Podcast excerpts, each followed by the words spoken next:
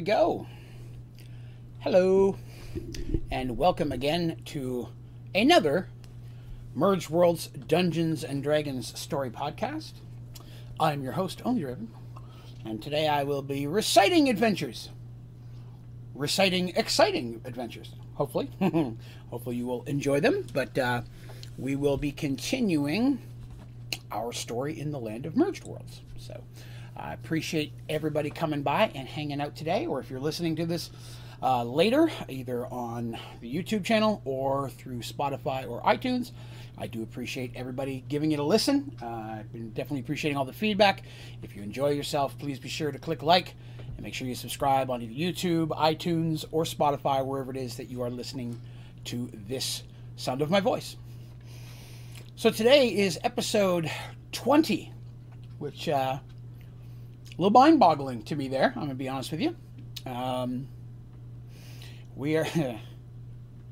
we're we're not even we're nowhere near halfway yet and uh, at this point i've told between 40 and 50 hours worth of story um, and i realized i didn't realize there was quite that much uh, when i first started to do this project i kind of thought you know it, it runs six months maybe eight months and you know i'd run out um, even if I've been doing it every week, I still wouldn't be done at this point. So, uh, pleasant surprise. Uh, it's nice being able to go into such detail and go back and cover different things, and of course, mostly do the story side of it, but cover a little bit of the D and D side too. So, I appreciate everybody who's uh, been hanging out and listening to all of that of my voice because that's a lot. I don't know if I could listen to me that long. well, we'll recap where we left off uh, from last episode before we move in a little bit forward here. So let's see. Um, last episode, grab the old book here. Uh, forewarned, there'll be a lot of reading today, which I hope is a good thing. Hopefully, you enjoy hearing the snippets the same way that the characters did when I uh, told the story. Um, we're going to see some of that today. Um, chunk of that today, to be honest with you uh, hopefully. So, where we left off last time is that uh, our heroes had gone to uh, the marriage of Rafe and Michelle Firemoon, uh, which was very exciting. Uh, long time coming. If you, uh, for those of you who've been listening to the story, they've definitely been working on that for a while. and oh, thank you, Neon, for the congrats on episode 20. I'm uh, pretty excited about that. Uh, long running. that's that's a lot. so enjoying it for sure. Uh, this is probably my favorite thing I get to do on the channel. So I'm excited that I get to get to share it there. Um, but yeah, um, so they went to the wedding of Rafe Firemoon. Really got to chat and hang out with a bunch of people. Um, they uh, got to meet with um, Michael's uncle, who was Lord Gunther um, Unwalen, uh, who's head of the Knights of Light, um, at least in, in, in this area.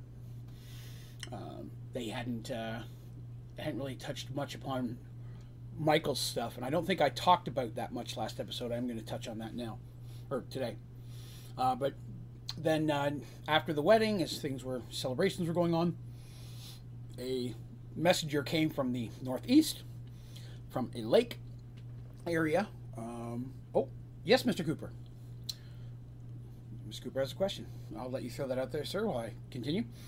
Um, they went to a lake where there was uh, several towns that were experiencing issues with lost ships. And Fire Moon had been negotiating with this town because a very high quality, expensive fish lived in this pond that can river that can only be found in that location. And uh, definitely he wanted to get access to that. So they came to him asking for help, and because he really couldn't spare any of his people in the middle of all the stuff that's going on with the wedding, he asked our heroes to go and check it out, which they did. Um, and it turned out that there was a little bit of a mystery there. They found a guy living on the shore who had run with a pirate named Captain Sheng, and the pirate was a jerk, to say the least. Um, but there had been a mutiny, and then after the mutiny, the captain had somehow re-risen or come back and was messing up people, and several of them managed to flee.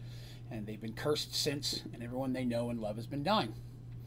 His son had gone missing, the last person he had left, uh, and the heroes found that it was a sea demon, which is like a uh, giant, uh, kind of like an octopusy looking thing, but it's it's actually intelligent. It's not completely idiotic, but it is a form of demon, and um, they fought it, uh, and basically saved his son and saved the towns. But what he, uh, but I mean, at this point, the guy's still cursed by this, by this thing, and the guy knows exactly where the island is that the captain called home. He knows where it is at all times. It's part of the curse. He always feels that pull back to it. Return to the captain, if you will. So, he, uh, yeah. So they decided they were going to uh, go check out those islands. And Darsh got to do something he's wanted to do for a while. And Darsh basically used his part of his part of their their treasure that they've amassed across all these adventures, and bought a ship, and crewed it. Actually, let me grab my book of crew some of them are gonna some of them are gonna pop up in this story today, of course, because they're on the ship. Let me grab my list here. Yes. Um, so yes. Uh, Oh, and, and Jim, feel free to whatever your question was, feel free to throw it in there. I can, I'll sure to answer it as soon as it pops up.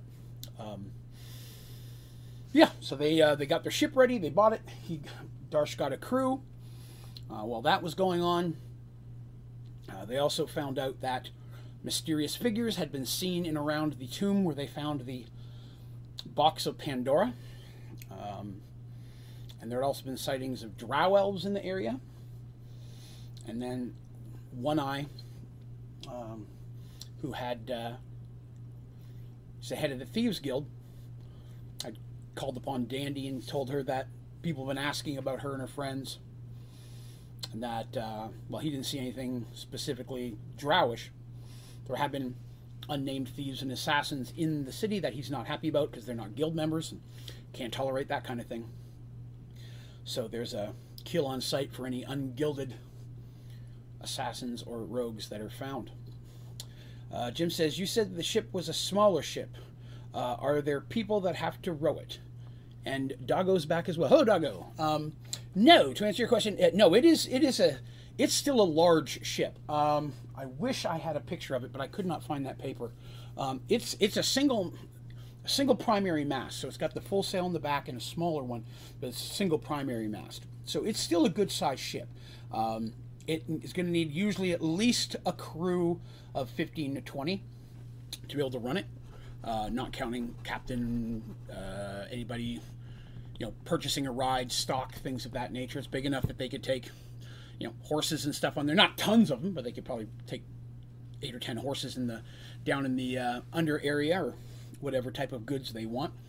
So when I say it's a smaller ship, it's smaller than I guess you'd say the Black Pearl kind of ship from uh, Pirates of the Caribbean, uh, which is actually pretty large as far as ships go, in theory. Um, but it is. It, it, it, is a, it is a, a, a decent sized ship, a starter ship. We uh, we spent a good chunk of time. Um, give me a second here. Uh, I think it's this one. Oops, dropped it. We spent a good chunk of time researching all this. Um, one of the guidebooks that I used in this section was the Forgotten Realms Pirates of the Falling Stars, Fallen Stars uh, source book, which gives a whole lot of information on um, ships and different skills specifically for that, battle at sea, um, creatures you'll find, spells and such specifically designed for um, on the ocean, different types of boats, the gear that you need, um, the specific type of things a cleric who runs around on this um, would use. Uh, so again, this is second edition, but this is an this is an amazing source of information. Regardless, even if you're playing new modern fifth edition stuff, um, uh, this still just the information it gives on how boats work, how ships work, some of the spells and stuff can very easily converted to later generations. Um, cannot recommend that enough for anybody wanting to do anything Dungeons and Dragons of any style of role playing game, uh, but wanting to do it with uh, boats and stuff. There's a lot of information from Viking ships to all sorts of stuff in there. A lot of different ways to, to work them. Um, so, yeah, it's uh, understand it's a starter ship. Understand for a Minotaur, and that'd be a good way to put that. A Minotaur ship, as normal, are going to be a lot of times larger than a human ship just by the pure size of their crew. You can imagine that if they build it for their size, the ship's just going to naturally be larger. Darsh is going to have to duck into most of these doors. So for Darsh, this would definitely be a way smaller boat than he would have probably originally planned on having one day as a young lad in his, you know, as a his clan wanting to take over the family business. Um, you know, he would want to take over one of those large boats. But in this situation, even a boat of this size, which is a good size, would work for um, trading as a merchant's vessel or even as an exploratory vessel, which is right now what it's going to kind of be. Um, but it really wouldn't be for heavy merchandise. They're not going to be able to carry tons of stock on here. And they're also, it's definitely not built for heavy combat. It has basic stuff of defense, but this is not a ship that you're normally going to hop on because you want to race into battle. Um, and I do not have cannons and such on any of these ships. Uh, gunpowder and uh, guns as a whole, I shy away from in the majority of Dungeons Dragons. Um, I know that it's written in some areas, but it's something that I've not managed to bring in or not needed to, I guess I should say at this point. No one's really asked for it. I've not had a desire to bring it in. Uh, so most types of sea combat is going to be with uh, ballista, fire, uh, catapults, um, things of that nature. And magic, of course. You need a cannon, you got a wizard. Smage, sea mage. Uh, so that's the kind of boat there. So, um, and he named it the Miss Dandelion, which I believe I said yes. I believe. So, there we are. So that's where we were, and they had just taken off on their journey. Dandy was just sitting back looking at Paxawal, which has become their new home, seeing the people on the shore, people waving frantically, ha! They're like, yay! Probably, hey, good, thank God the Kender's leaving. Uh, but Danny's like, yeah, we'll see you later, have an adventure. Um, so they uh, took off with the coordinates. Again, they did not bring the dude with them that was on the pirate ship because he wouldn't have come. He was trying to get further away from this area, but he was able to give them very accurate descriptions and uh, using that information and coordinates, uh, working with their navigator, uh, Gasket Tight Wrench, who's a gnome. He was very good at his job. Um, Gasket hooked that up, and they managed to find where they believe these islands to be. Um, so that's where we left off. So I guess uh, before I jump forward, that was a very good question, Jim. I appreciate that because clearly I did not give an accurate description of the ship because everybody thought it was much smaller than I made it out. So um, no, it's it's an okay sized ship, not a huge one, again, but it, it, it's it's a fair sized boat. It's not a little tiny one by any means. Um, but it, it does have the capability for minor rowing if needed. It is that small. It is small enough that they could do that if the whole crew jumped in on it. But it is primarily a wind propulsion system, which is mostly because again that's why you have a sea mage. Sea mage is if the wind stops, the sea mage is the one blowing wind. You know, that's, that's a common spell that a sea mage is going to have even at the lowest level.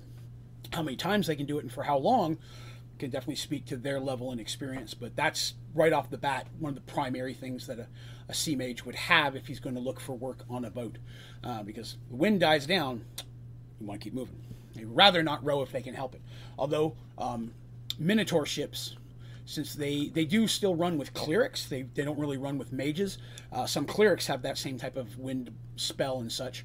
Um, but the uh, they will very commonly jump into rowing because a bunch of Minotaur rowing your boat's probably going to work faster than a wind spell would, anyways.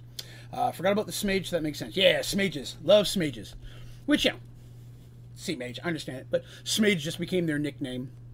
Uh, both even in game, like the characters will call them, "Hey, where's your smage?" You know, like that's that is literally a nickname for them. So, so they uh, they hop in their boat. They, they're loaded down with a lot of goods. In fact, they are not goods, um, supplies. Because again, not quite sure exactly where they're going. They've never been there before. They have what they believe are the correct coordinates, but they're going to an area where, at least from their um, investigating, no one's really gone. You know, it's a, uh, it's not an area that a lot of people have gone. When you get to Arduel, which is where King Christopher is, which is of the three southern kingdoms on the on the coast of the ocean, the Southern Sea. Uh, Arduel is the one all the way to the east.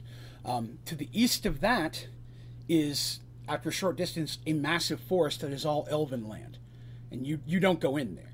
and even the waters above there, you don't mess. Oh, sorry, beneath there, you don't mess because the elves have boats as well. You just don't get close to elven lands. Elves don't accept anyone in their territory. Um, so, as that, there's not much reason for Arduel one to go around that way to see what's around the elves, because that's going pretty deep into waters to get around elven waters to hope something's over there, when it is just way more profitable to head a little bit to the west. And then there you got Paxawal and you got Thorman, and now you have Firemoon to the north. I mean, that's that's a lot of trading right in there. There just hasn't been need to try to go around the elves, and the elves sure as hell aren't telling them what's on the other side. Because if you're the elves and you don't want people going around, you don't tell them it's good or bad. You know, the last thing you want is curious people saying, "Oh, I want to go visit that." So the elves are pretty hush about that. The elves have spoken to um, Christopher's people a couple times. Uh, the elves have come out of the woods to speak to them. They've never come all the way to Arduel. They have chatted with them, and they've just made it clear we're not looking for trade. We're not looking for trees. Just stay the hell out of our woods. Any of your people walk in here, they're fair game, and we will not come out of our woods, which they don't do. So it's never been a concern on their end. Um, so everything's down here. So the the islands, if you will, are south of Arduel, but more to the east. So they're still outside of the Elven waters by a good distance, but it's still in a direction that no one's really had a reason to go very far. There's been minor exploring, but no one's going way out into the deep. No one knows how big this ocean is. Um, it's really, really big, and that's that's the important part of that. Then the southern kingdoms, the southern, they just have no idea how wide the water is because once you get to Kronear, which is a good distance, that's the Minotaur kingdom, which is south of um, Paxawal. Even they've gone weeks distance further south and still haven't come across land. So it's a massive body of water. Um, so they, they, don't, don't go any further than that. But they've got a lot of sh- stuff on them. They're going to be really kind of skirting the edge of Kronear's, Kronear's waters on a little bit. But there's really no reason for them to be concerned there. There's nothing that would they'd get in trouble for if they did come across the Kronear vessel, worst case scenario, uh, because their minor agreements and stuff with Paxawal um, they're just going to tell them to get out of their waters, escort them out. Because this ship is sure as hell not taking on a Minotaur war vessel, which is pretty much almost every Minotaur vessel. Um, even a Minotaur battle uh, vessel or a merchant ship is going to be prepared for war as equal to what a human ship would be, but not as good as what a Minotaur ship would be. They're, they're bred for that. In many ways, Minotaurs are comparable to Star Trek's Klingons. I've always felt them to be very much along those same lines. Um, so, in many ways, I play them that way. Um, you know, love war, love honor, die honorably, so on and so forth. Doesn't mean you're necessarily evil, um, but you've got that creed of honor is important. But I play them a little bit more, if you will, Klingon with a touch of Ferengi. Like we are warriors, honor, is super important. Respect. Um, we're more likely to take over a kingdom than to make tr- peace with them. But at the same time, we understand that this we value wealth. You know what I mean? Uh, very Rome-like, if you will. That'd probably be the best example. If you combined ancient Rome with Klingons, you know what I mean? The, I always picture the marble pillars, the colosseums of battle. There's the, the whole type of like the games and things like that that they're going to have. They still value wealth and comfort, but wealth and comfort is earned through battle and honor and exploration. You know, they're explorers as well, especially when it comes to the ocean stuff. They're in most worlds will have traveled and know the oceans better than anyone else in their area because they want to know all that. They want to know every threat. Um, and so the value of that, and sometimes they will trade with, with races, although nine times out of ten they'd rather just take them over because they view everyone else as a lesser race. Um, like many races, they feel they're a step below the gods and everyone else is beneath them. Very much what elves feel a lot of the time. Um, so in that, they kind of have a likeness there. So there is that. So I'll get into the story now. They they travel now. They travel for several weeks um, because again, they're having to recorrect and correct actions. Imagine again the world you know that we live in, and you're navigating And everyone for a thousand years has known that the stars move in this month, and you get your little sextant and such, and you're calculating, okay, the moon is over there, that star is over there, but it's October, which means we're going this direction. All that, all of a sudden, imagine thrown out the window for every person on the planet, even on Earth. Thrown out the window. You got to start learning from scratch, and the sky, the stars, never move. The sun and the moon are always on the exact same path, regardless of the season. And that's important. Even if it's winter, which we know from our our science here, that a lot of times you're you're part of the world's closer to the sun, or so on and so forth. The sun and the moon are always in the same track. They always travel east to west directly, which is confusing because again, depending on where you're going and what direction, you'd expect that to change over seasons. But summer and winter, it's all the same. Is there a time when we get to learn why the stars don't move, or did I miss it? You did not miss it. Yes, there is information about that when we learn more about what actually what what all's involved with the merge and its effects. Um, there's a lot of the stuff I'm explaining here early on that I haven't told yet because it's important to know it, important to be a surprise when we get there. It's going to be a big reveal, and telling too much of it now would um, too much of it would kind of maybe give away some stuff that the characters don't know. And so I, I tried to keep the players and the characters in that same line. You know what I mean? I want I want I don't want the players to know more than their characters if I can help it. I want it to be when all of a sudden, bah, like you walk into the you uh, old episode you walk into the thing and the bad guy running the undead is michael. I don't want them to know that before the characters know. That surprise and that shock hitting everybody at the same time and now and i attack. You've got two or three minutes to figure out what's going on to absorb this shock and now you're having to deal with that. I want them to feel as stressed and confused as their characters would. Oh my god that's my friend but he's attacking us. I have to oh god that's the undead body of my friend. What do i do here? You know and while that's going on, I'm like, I'm attacking, I'm attacking, I'm attacking. They're like, oh, they have to keep those plans up. I'm not going to sit there and give them 30 minutes to talk about it. Say, okay, now let's roll. I will push that because I want their characters to deal with it the way they're dealing with it. I want them to be stumbling over that. Um, and that's in those shock moments sometimes, you know. Not all battle is like that. I'll give them time to come up with a bit of a plan within reason. I'm not going to let two people have a 30 minute conversation about what we're going to do in a situation when something jumps out of the trees and you don't expect it. You don't have time to have that conversation in the actual existence of the story, so having it outside isn't really fair either. But if it's a situation where they're like, "Hey, we we've got the surprise and we're going to sneak up and do this," I don't care if they take a little bit extra time to figure out what they want to do. That's fine. They have the element of surprise. So situationally, that can change. This is just me as a DM and how I run my game. A little bit of that sliding in there.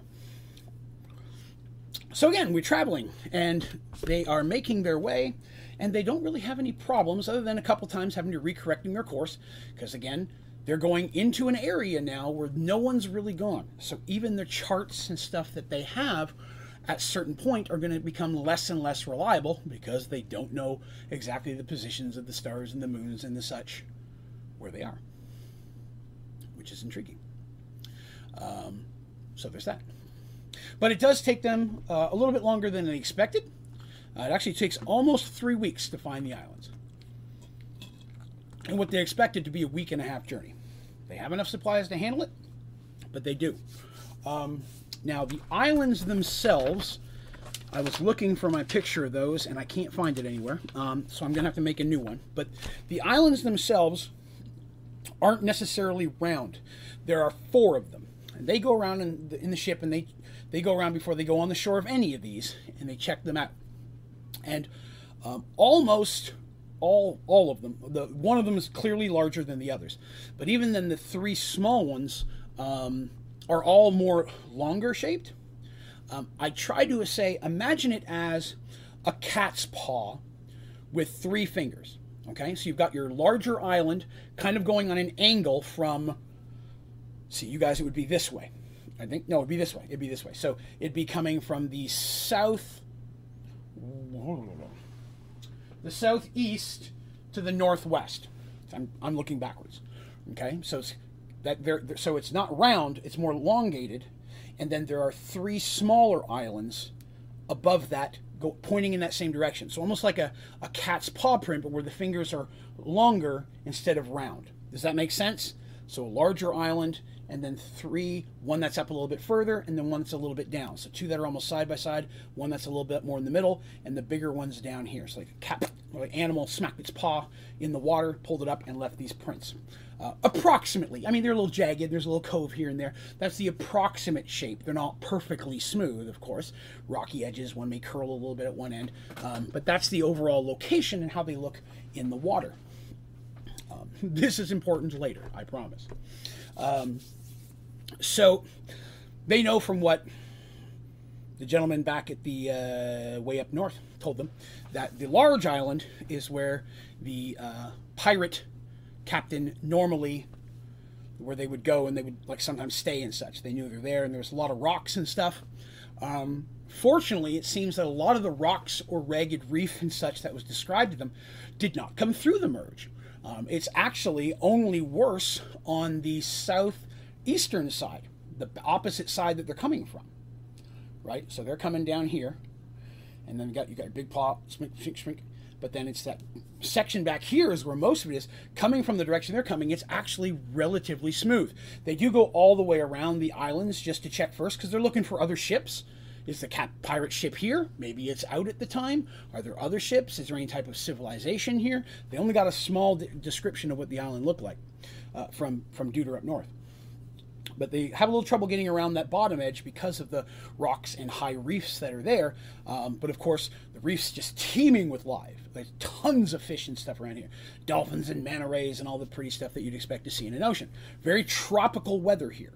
That's another thing. These islands are tropical in their nature. Okay, banana trees, coconut trees. It's what you'd expect on a tropical island. Uh, very sandy, but uh, the three smaller ones um, have some little raised hilled area, but it's they're relatively flat. It's like a minor hill. But the largest one does at the one bottom corner, opposite the direction they're coming, does rise up into be what would almost like a little bit of a mountain. Again, not no, I should probably say the islands themselves are of size. They're they're the size of a large our city. They're a large island. Okay, so it's not like mm, the little ones are still big. The big one is pretty big. Um, they're not like Australia or nothing, but they're a good size. So there's a raised small mountain almost on one side that kind of arcs like a letter, uh, like the if, again looking at like you guys are. You're looking down here. It's going to be a backwards C. It looks more like a quarter moon. I just thought about that. For the record, that has nothing to do with Fire Moon or the fact that moons keep showing up in Merge Worlds. Purely coincidental, I promise. But it's kind of moon shaped, and then it's and there's a little, you know, looks like that. So trees and stuff growing on it and things. So it's not like pure rock. It's not a volcano. There's no lava or anything like that. But it is very Hawaiian-like in its uh, temperature and uh, vegetation. Would probably be the best way to say that. So there's that. Um, as they make their way to the largest island after they've done their full circle, um, the bottom island does have one little chunk out of it in the bottom that is like a bay, a very thin one that does have um, a reef such or a little bit like that. Um, but um, it's where the other ship, pirate ship, would normally go. And there's even the remains of what looks like an old dock there coming out into the water, although it appears to have fallen apart partially um, due to misuse. Um, even from the boat, they can see the remains of what were small huts that probably the crew stayed in at one point, but they're in very poor shape. Most of the roofs appear to have uh, fallen in or they've blown right over due to tropical storms. Um, they don't really see any signs of anyone living there at this point, and there are no boats in this area. No rowboats, no big pirate ships. Which, for the record, the big pirate ship was two to three times the size of our ship. It was a massive ship. Mystique says you should have just let everyone I think it was by design that the moons keep showing up. Don't get me wrong, there's plenty of moons in here. You're gonna find those. This one here, I just while I was describing it. Give me a minute to finish this. Okay, so number two. I keep a backup. Darsh says, okay, we're, we're, we're going to have to go ashore, right? We need to look, see if we can find any clues that the captain or the pirate or anything has been here anytime recently. And so he decides to take his crew, uh, or take his boarding party over into the water. Now, they did not bring Tobias with them on this adventure. I want to stress that. So the only mage they have is the sea mage, and they're leaving the sea mage on the ship. Um, the sea mage is the only one of anyone there that was hired through the mages. So basically, he has a contract, and his contract does not involve getting off the boat. For all intents and purposes, he's to defend the boat. He's to help the boat move. He's to do whatever needs to keep make the boat succeed in his journey. But his contract does not make him get off the boat unless it's a situation of like the boat is sinking. You can get off the boat then, but you know, that's not part of his contract. Darsh didn't want that. Didn't work one of those out. So they're not going over there with any mages. Uh, no mage like a sea mage because sea mage don't stop it's true. Sea, on that boat, sea mage one of the hardest working people there. But if it's not in, they will only do normally what's in their contract if they're hired through the mage tower itself. Now, you hire one just yourself while it's still he's normally gilded to the mage tower because they don't like non-gilded mages just like you know non-sanctioned assassins one eye feels the same way. You're going to be working in this town you get gilded part of your money comes to us but at the same time you basically have work insurance and so on and so forth through us. You have access to the tower discounts on spell components things that you'll need anyways so it only benefits the mage to do that. But if you want to work out a contract with a mage yourself you can totally do that the tower just has to sign off on it. Um, the uh, union business of mage work. So um, Going off onto the shore, of course, is our four heroes Darsh, Dandy, Mercy, and Artemis. So Artemis is the only spellcaster in the group. Uh, they take two miscellaneous crew members, none of their named crew, uh, because they're his his uh, first mate is Dorum. We talked about that. Dorum is a human. Uh, I do not have a picture of Dorum. I apologize. I know what Dorum looks like, and I did not pull the picture up. I just realized that. I have several pictures set up for today because we're going to come across some new characters ish. Um, and so I wanted to show those. Um, but I forgot to pull one up for Dorum, and I just realized that right now. I have several of his crew members. Dorum is really the only one that we kind of have to look at right now because he's the only one that's relatively important, I guess you'd say, because of his rank. Several of the other um, named folks uh, will be on there also. Uh, but Dorum, uh, I use. Oh, I feel so bad because I can't think of the actor's name. Oh, Gary Sinise. Gary Sinise is the actor of who I, I picture uh, is who I have the actor who represents him. So if you know Gary Sinise, Lieutenant Dan uh, in, in, in, or on NCIS New York, a lot of great things he's done. I'm a big fan of the actor myself. But Gary Sinise is what Dorum looks like. Um, Dorum Marshlight is his name, and he's the uh, first mate of the ship. Um, and very quickly in the, uh, does he have legs? Yes, Jim, he does have legs. Uh, he's he's normal, uh, uh, him, not Lieutenant Dan. but uh, he, he's not shaggy either. He's very well cut, like a very very navy cut kind of cat. Does have a stash though. he does keep a stash. Um, uh, but I'll get his picture added to the website as well, which I should throw out there if you're listening on onlydraven.com, uh, where I post these as well. At the top, there's a page tab that says characters. If you go there, a lot of times the pictures that I show here on stream, uh, I will put up on there afterwards so you can reference those should you need to. Uh, so I'll, I, I, will fix the Gary Sinise picture and get it up there. Um, but yes, Gary Sinise is Dorum. And uh, in the few weeks that he's been working underneath Darsh, Darsh has come to rely on him very heavily. Uh, great guy, strict by the boat by the by the book kind of thing. Does exactly what Darsh wants us, but he's not like overbearing or treat the crew like filth. The crew very quickly came to respect him, and through that Darsh as well. So uh, he, he very quickly began to get a feel for Darsh's captaining style, uh, and became very very quickly adjusted to um, knowing what Darsh was going to want before Darsh needed it because he's been he's been on the sea longer than Darsh has. The guy's like in his late 40s, early 50s at this point. Um, he's more experienced than even Darsh is on the water. So Dorum is staying on the boat, keep an eye on the ship, getting it ready in case these guys come hoofing it back on their rowboat. Then they're ready to go at any time. So uh, they're they're they're staying ready to shove off at any moment, uh, and that's basically what the sea mage is doing. He's prepared to get them out of there in a hurry uh, by adding wind and such to to expedite that fleet if this other ship shows up. Because from everything I know from this other ship, the other ship very likely would be able to overtake them very, very quickly. So, um, I appreciate Darsh's seafaring side so much because it really brings extra dimension to Darsh's character. I am very happy to hear that because Darsh was the first, but not the last character to start getting this type of um, a, a side story or, or, or expand upon that. Actually, tonight we're going to be starting that for a lot of people. Um, I mentioned something last week that the level they were getting to was going to have an effect on things. And um, that really takes place right now with Darsh. At this point, the characters had reached around ninth level in second edition Dungeons and Dragons. And at ninth level, um, majority of your classes are going to start attracting followers through fame, fortune, word of mouth. People will hear of you and say, okay, this is someone I want to work for, or this is someone I want to follow along with. So with Darsh, this is how we took that on for his character.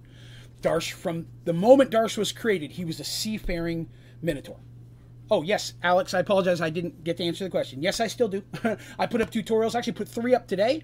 I still put tutorials up and streaming it occasionally. Um, but right now, I'm, I'm doing a lot of Volcano block. But I will be back to Sky Factory, I have no doubt. So thank you for the question, Alex. And thank you, Mystique, for jumping in there. Um, but this is how we tackled this side of it. From the moment she created Darsh, she knew she wanted to one day him to have his own boat. That had been plan from day one, how we were going to get there, what that was going to look like. Not a real discussion until we really built up on the character. Um, it really didn't come into play until this chapter we're in right now, where they basically came back from the dead and had to start looking for the gems, and they found Paxawal. I started building a bit towards that. Um, that's when we had Kronear pop up, the Minotaur Kingdom in the waters. These things, a lot of that, were designed in a way to pull Darsh into some type of a side story that would let him do that. So I had been building up a lot for this very early on without discussing that. I was basically planting seeds to be able to have that type of thing moving forward. You're going to see a lot of that today. But all the characters are going to start seeing something along those lines very, very quickly. The first, technically, was actually Dandy. Um, Dandy getting Michael. Um, and as an interesting aside for just behind the scenes of the Dungeons and Dragons side of the story, the reason Michael exists in the story is that early on the characters found a deck of many things. And a deck of many things is a magical item that can destroy a party, destroy a whole adventure. Because it's a deck of cards, you decide how many cards you want to pull out ahead of time. You have to pull out that many. Half of those cards are phenomenal, and half of them will destroy your world. And if you say I'm gonna pull four cards, unless the first three kill you, you got to keep pulling cards until you pull your four out. And one of the main things that one of Dandy's cards she pulled was gain the services of a fourth level fighter. And so I pulled these cards, and I didn't just didn't magically appeared right there. I wanted to work them into the story naturally, but the magic kind of pushing him in that direction. That's why Dandy found Michael, and why very early on Michael had that whole attraction to Dandy. That's what made him pulled towards her both um, respectfully and romantically. Um, it was literally fate and magic that brought them together that caused that connection. And every point where there was an option of does their relationship go to a point? Does it take a step further as an actual relationship? Dandy had the choice. The act, the, the character who was playing it had the choice to say, "No, I don't want to go that way," or yes, I do. Because even with fate and magic, these characters are touched. We've talked about that. They're touched by the gods. They have the potential to affect the world around them in ways that the average person does not. So they can reject these things. They can't force you to fall in love. It can put someone in there and plant the seeds to put you on that path, but that decision is still theirs. And I, I never want to force these things on the characters. So at certain times, I'll say, in this moment, you have a choice. Do you accept the romantic gesture? Do you decline it? How do you respond to that? Um, and all the characters see this at some point.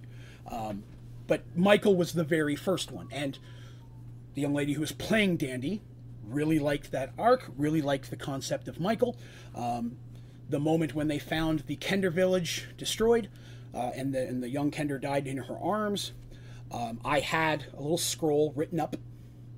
I wax sealed it because I used to do that kind of stuff when we played the games to make it you know, a little bit cooler. Made a scroll, and in that moment when all this stuff is going on and Michael kind of swears his undying fealty to her, she popped it open, and in that was in this moment, Michael is offering this. Do you accept it or do not? How do you respond? Because I knew I was going to put that out there. But in that moment, I'm not saying this. I'm not, it's not, hey, all the people playing, this is what Dandy's hearing. In that moment, the, the young lady who was playing it, young lady named Skip, read that, had to look at me and tell me, I want to do this. She made that decision for herself, and the other people who were playing they don't know what's in the scroll. They're reacting. She's making a reaction based on a situation. She's basically in her head and in her heart in that moment because only she knows and, and, senses what's happening here. And so she makes that reaction. And she makes that decision. And then I build the story from whichever direction she chooses. And in that situation, she accepted Michael. So they became a thing. Um, but that all happened because she pulled a card out of the deck of many things. Um, and I like seeding things in a story that don't pay off until years of real world time later. That happens a lot where I'll throw something in and then years down the road, something that was just a casual comment I mentioned is now the most important thing in their world. Um, so I like to do that. And you'll see a lot more to that as we're moving forward because the characters are going to build a whole lot in depth as they start taking on more leadership roles in whichever life or community they start pushing themselves or start working their way into. Darsh being the first to really get the large lump of this with the ship. So that's why he has a crew. So the named crew, some, not all, because they may switch out, some may live, some may die. We haven't gotten there. But the named crew were basically the followers that Darsh got first. Those were his ninth level fighter, people that track to him. Uh, when he's out looking for a crew, they're like, I've heard of you. Yes, I've heard of your tales. Yeah, you're hiring? I can do that. I'll take that job. And then through his actions, they can stay or they can go. If he's a jerk to the crew, they're probably going to leave. Treats him real good, then they, word of mouth may cause him to gain more. And so that's how this built up. I know I'm going a lot into the side of that today, and I'm not really getting far into the story, but, but this is, of course, you know, some of the stuff that builds onto the story itself. So I'm trying to throw that in there for you as well. Uh, Neil says, I love multi-classing as a player, so I think about these level 7 9 as being when I can start coming into my character wholly. And I feel the same way. First few levels, you're just trying to get figure out how you work. What skills have I got? What spells have I got? What things can I do? Then once you do that, you start putting, now you start the role-playing side. You start getting into the, well, how does my character act? What are things that drive me as a person? Uh, says, which means that the weird astrologer stuff about how time passes is super important. My theory is looking more plausible. Hmm. Interesting. Once you finally come to, when I finally say what happens, you'll have to let me know how accurate you are. And everything that I say is incredibly important. It's how I try to convince them. They will they will listen for odd inflection of my voice and be like, that could be a clue. The notes, hilarious. I found a box I think I told you I hadn't opened up in, in years and inside of it are just stacks of notepads from and some of the notes I was going through those the other day, laughing because it was reminding me of little things that weren't story drivers, but were just hilarious little moments that I can throw back in here now. Slug for posterity. I appreciate that. All right, so let's move forward with the story because we got some things we want to do today. I've been jibber jabbing about the the Darsh buildup. Well, let's let them, let's let them get going. So they make their way to the shore. The several, the two or three non-named crew members basically the red shirts, if you want to call them Star Trek, the people that come that don't have a name specifically, uh, they're going to stay with the boat, ready to shove off should Darsh and pals come booking it back. Um, but it's just going to be the four of them who are actually really searching around. And as they do that, uh, they start with what was the huts and such where people live. The dock is in rough shape. Most of it has fallen in. The poles that come up out of the water are still there, but most of the planks and stuff that were uh, would actually be the walkways have fallen in or half in or hanging in the water. Um, definitely, they can see where tropical storms have come through here at some point and blown a lot of this stuff around. Um, and it was built very haphazardly to begin with. I mean, it wasn't like a high construction crew put this together. So, um, looking at it, the bay itself is very, very wise, wide open. You could have had several big dock systems in there, probably a bunch of. It's really deep and then go shallow real quick. So you could very easily pull several large ships into this bay if you had a bigger dock system. Um, so it makes sense why the captain of the pirate ship would use this, because you can get that boat pretty close into the island, and until you come around to that bay, you, you wouldn't even know the ship is there. So it's a good little hiding place had the pirate ship be here, but it is not. And immediately upon the sand, they don't find footprints. There's no recent fires, nothing that would show that anyone has been there recently. After searching the area and finding broken bowls and plates, nothing of value, you know, shovels that had worn away and things, some hammers and such, um, mostly empty liquor bottles. Pirates, after all. Um, they don't find anything of value. No treasure, not a single coin, not a piece of jewelry, nothing that would be personal in at all. No pictures, no letters. Although again, uh, water coming up on shore through storms, anything like a lot of that could have been washed away if there was any. It's hard to tell. Behind this little what would be village area, it then goes up in towards towards that small mountain. And it's a small mountain. Like you could walk to the top of it. Like I, I don't want you to think you'd have to be mountain climbing it. If any of you have played GTA, uh, it's like Mount Chiliad. It's a big mountain, but you could walk up it if you want to. Be steep at points, it's kind of tall, but it's not like you need mountain climbing gear to get up there. There might be a couple spots on one side or other it's a little shift, but, but most of it's fine. And in the high, lush vegetation, because it's very summer like here, and there's thick branches and vines and bamboo looking stuff growing in here. Um, and they, they've got their cleavers, and they did. They specifically brought blades for chopping through vegetation. Uh, that isn't one of their weapons that they can drop in a heartbeat and pull a real weapon. But if they need to, their machete can use as a manual weapon. Um, both Mercy and Darsh have one. Um, they, they got those for the trip. And a lot of times they, they keep them on the ship. So if they're like, hey, we're going on the ship, I want a bunch of rope and I want some machetes. Yeah, they're in they're in the stock. Grab them. When they return from a trip, I'm like, here's how much gold it'll cost you to restock your supplies. We don't have to go through specifics unless there's something new or special they want. I say, this is how much worth of stuff you used. This is what it'll take to do it. He gives that money to the fir- first mate Dorum. Dorum takes care of that. So we don't have to spend an hour. How much rope do you need? It's achieved that it's assumed that majority of the needs are taken care of by the first mate who knows what the boat needs. So we can move into the D&D side of it and less of the boat maintenance. There is still some of that, because sometimes I made him haggle with the crew for actual uh, wages when he takes on a new one. And anytime there's a sea mage involved, Darsh had to negotiate that. We role played that for sure. So, but they are like, okay, even even though it's lush and there's no signs of vegetation, very quickly behind the ver- the back of the uh, the village, if you want to call it that, uh, ruins, there's appears to be what looks like a trail going up towards the mountain. Um, it's still very thick and lush, but something has moved through this area in repeated times, and the ground is even slightly worn there.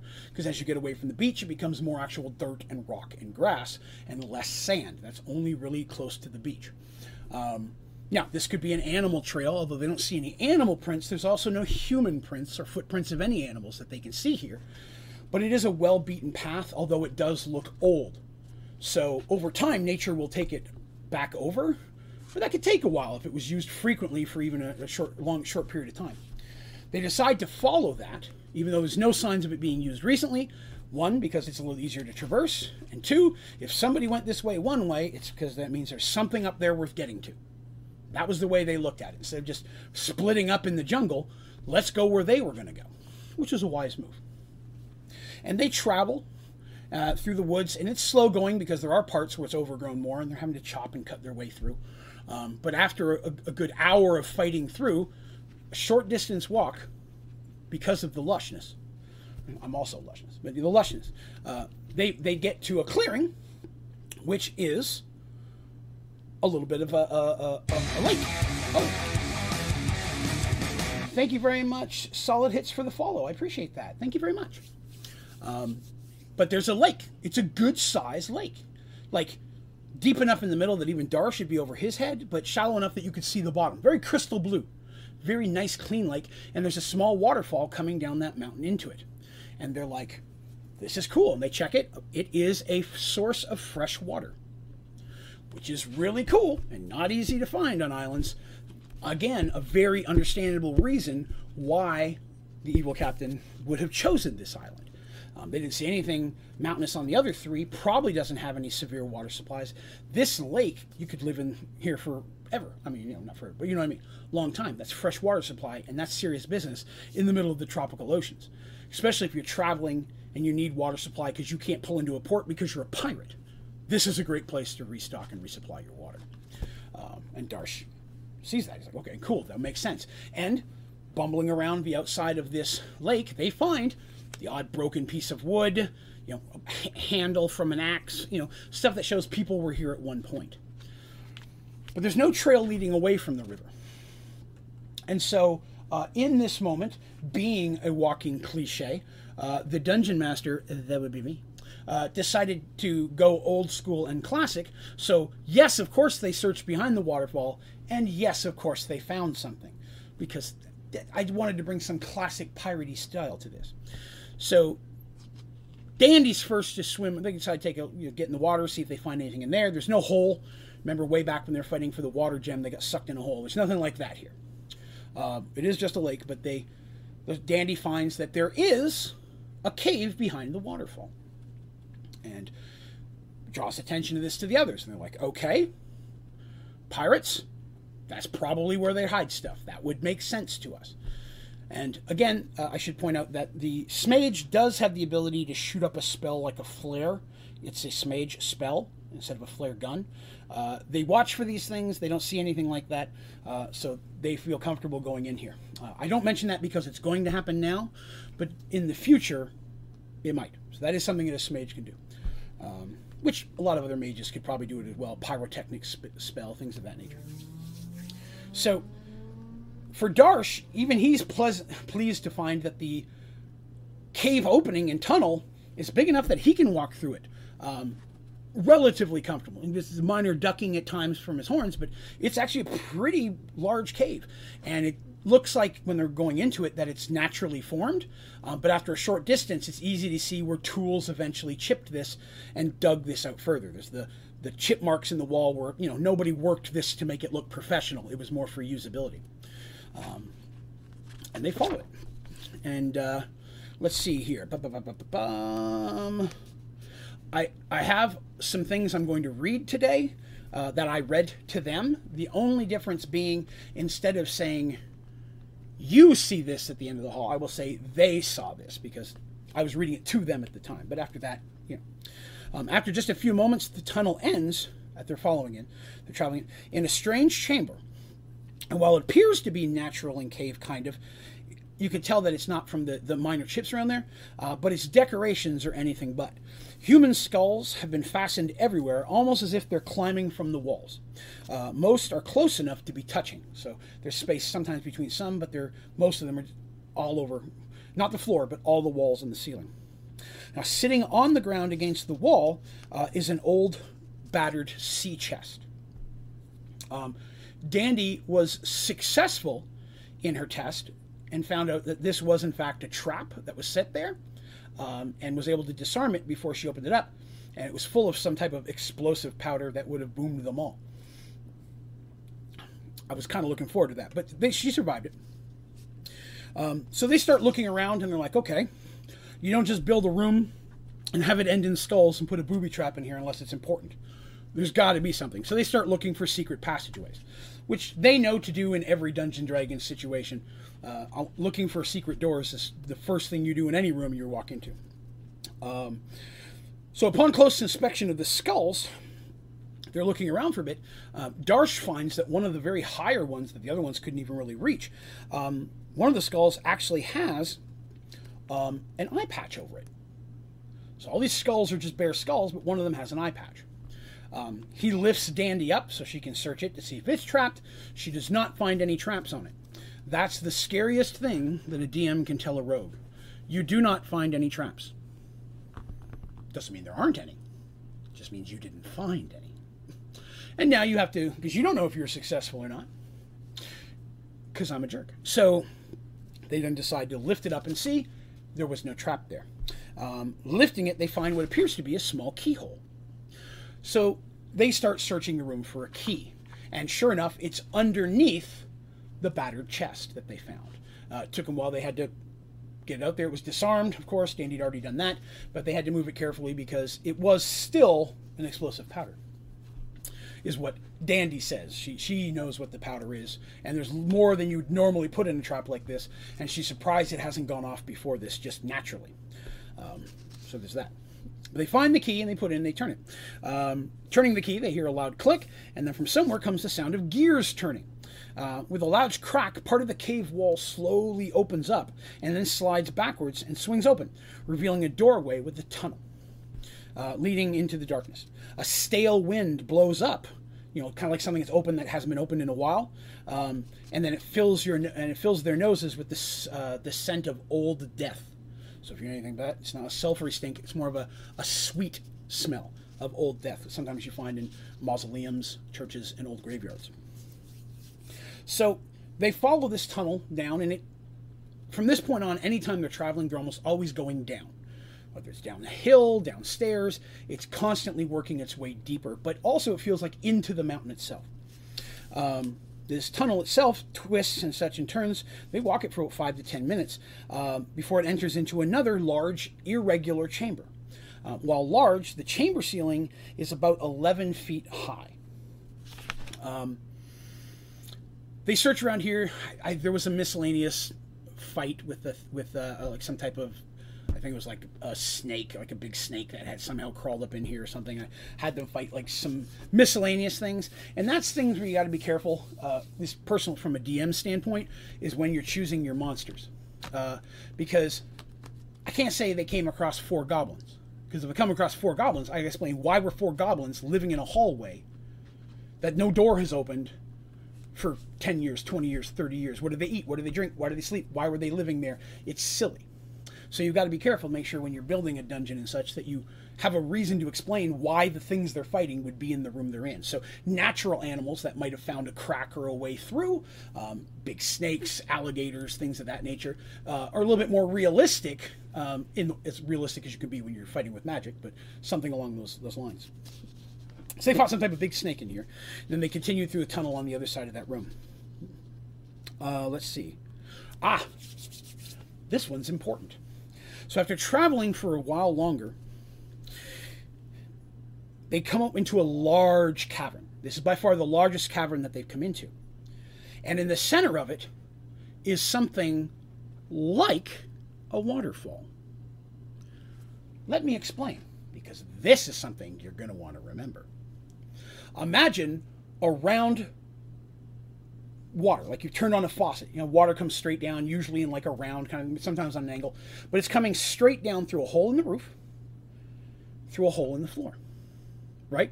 Straight down, with very high pressure, which in itself is odd, unless it's falling from a great height. This is what they see, but they see it something slightly different. The water is going up. The water is not going down, it is falling up. It's coming from the ground with high pressure. High pressure. Like you put your hand in it, it could almost hurt a little bit. There's no swimming in this. I want to point that out. They're not jumping in the water. But the pressure is going straight up.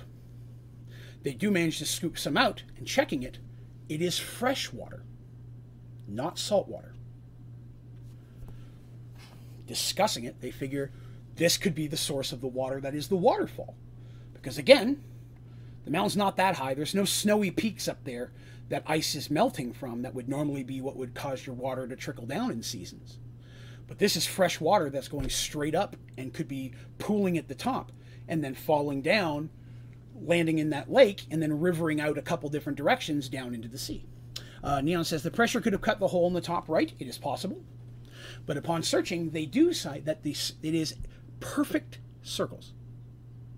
It's not angled, they're perfectly cut circles and they are smooth to the edge. And water will still spray out like a mist. Like you stand close enough, your drops are going to come out. It's not like it's a solid thing. It's it is water, but the pressure is enough that it's going straight up. Is it hot water? If It was cold. I'd be worried it's artificial, not a natural event. It is cold water. It is not hot water at all. It's not freezing cold, but cool water comfortably cool, the kind of temperature you'd want to make a nice glass of on a warm day? Good question. on the other side of this room, that makes no sense. Exactly. And now we're going to continue on and not talk about that for a while. They uh, they do find another trap in that room. Dandy had to disarm it. It was a blade trap. This was a very trap heavy uh, area of the story because I hadn't done a lot of traps lately. A lot of the stuff they've been dealing with hadn't really been uh, dungeon style. So this was an opportunity for me to let Dandy use some of her thief skills again because she'd been leveling and her thief skills were getting better. So, uh, moving silently, uh, hiding in shadows because she was going down the tunnels first to get a view, and then disar- searching and disarming traps. Uh, she did quite a few of that and successfully disarmed every trap that she found. There were several tunnels they didn't go down, that there were some traps that they didn't touch. Uh, so, I don't know, but they managed to successfully disarm all the ones that she found along the way. Um, and basically, what happened here is as they were traveling through they would get to the room which would branch off in certain chambers. And they would go in there and they would be finding something. Um, maybe it'd be uh, an alligator. Be some type of weird animal in there. Uh, at one point there were some undead skeletons that they fought in the room. Because um, well, i mean it's the only kind of skeletons you're to find you're going to fight really. If you're fighting just regular dead skeletons. You're going to win pretty easy. But they're battling that out and in each room they were starting to find things and, you know, good bones, first of all. I should say they're finding bones. Obviously, there's bones everywhere. But in each room, they started finding a wooden bone. One time it was a skull, one time it was a femur, one time it was a hand bone. But they started finding wooden bones of normal human size. And they start taking them with them because, you know, it's Dungeons and Dragons. You, got, you gotta have puzzles. Uh, and so they, they do that through several different rooms. So this took a while for us to play through it because there were little adventures or puzzles in the room that they would have to figure out in order to find the wooden bone piece that they needed. Um, because at one point they get to the place where they needed, they have to go back and find the ones they missed. So um, let me see where we are here. Some of the pools. Uh, yes.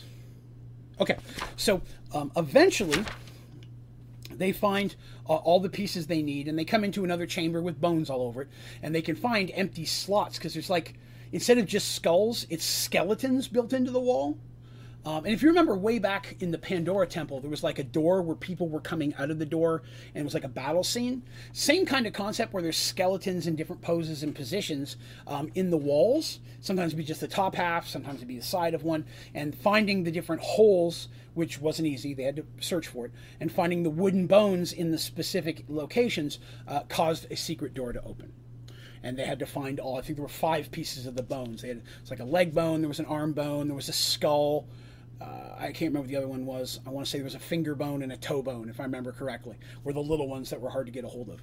Um, and then once they, because they had to find where they went in this room of bones, um, and they were rolling and doing skill checks to try to find them. But they successfully find those, um, and again, it opens up. So it after they finally get in, they start walking in this in, in, again, and it's still going down. They've been going down for a while at this point. Um, and it takes them at this next section almost 30 minutes of twisting and turning and down and such uh, to finally get to the end of this twisted, crooked tunnel that they're walking in.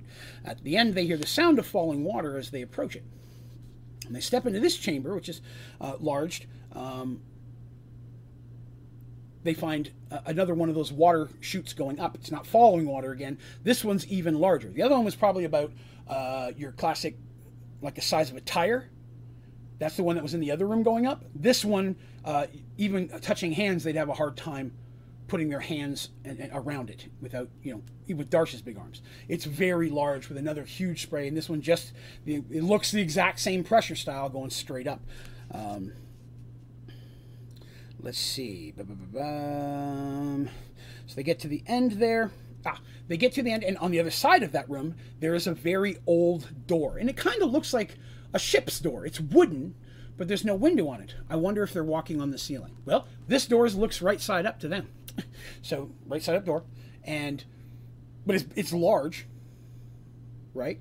And the walls have bones and such. They find all the chambers, I, I should stress that, have bones and skulls and stuff sticking out of them. There are a lot of dead things in these walls. Um, but they find this door, and there's a lever that they have to, it gets locked. They can't move. Dandy says the lever opens it. It's not trapped. She tests it. So they're like, okay, we've got to do it. But Darsh is the only one strong enough to really pull it down because it hasn't been opened a long time.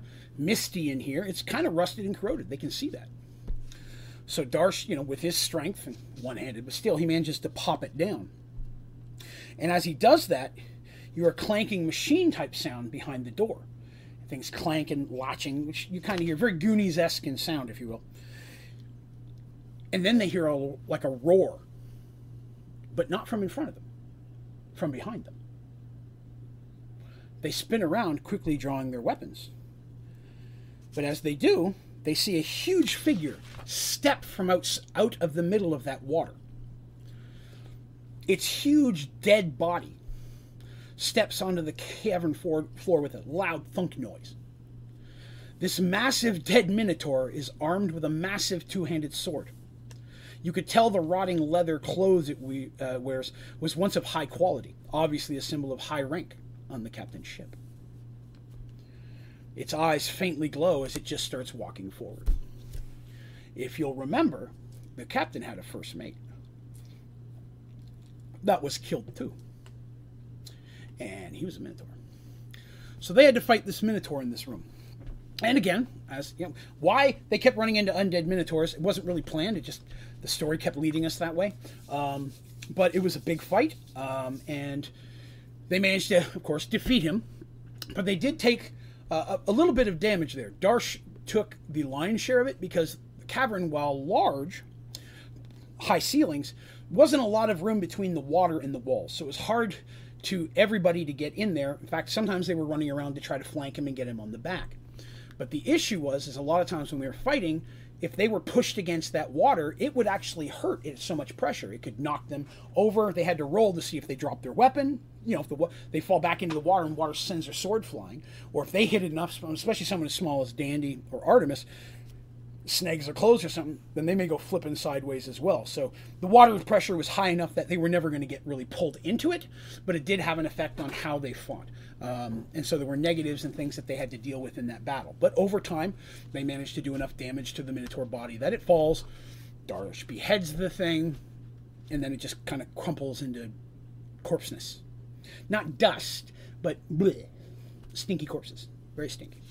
I think Dandy commented on the stinky often, quite often. Um, but once they defeat it, again, this whole dungeon, they've not found any treasure. There's been no loot here. How depressing. But at the same time, they've killed an undead Minotaur, which is very cool because they think, hey, we're step towards maybe freeing that dude from his curse. But if there's an undead Minotaur, what's behind the door? They heal themselves up and prepare themselves for the worst. As they pull open the large stone door, once again they hear running water. On the other side is a very low tunnel that goes down sharply into the darkness. Um, it's slick. Uh, Darsh's signature move. Is it dead? Slash. Darsh. It is now. very accurate. Very accurate for Darsh. Uh, but it's it's a very funky thing. It's not a slide. It's not like a ramp. It's almost like stairs and flat and stairs and flats, but it's very slick and slimy. And this area of the of the dungeons, the first time they've come across, there's no bones, but there's vines, and it seems like water's dripping through the roof. So the whole thing is mossy, and it's very very slick. And several times they fall. They had to go to their signature move of tying each other, tying themselves to each other, which they do anytime things get dangerous. Um, and for the first time, Darsh went to the back instead of the front uh, because Darsh, being his size, had the best chance of maintaining balance. And if anybody else fell, Darsh, with his strength, could normally hold him up. Uh, so in situations like this, a lot of times Darsh moves to the back where Mercy normally would be. Mercy will now come to spot two. Dandy's up front searching for traps. Artemis is always in the middle, sandwiched by the warriors for protection.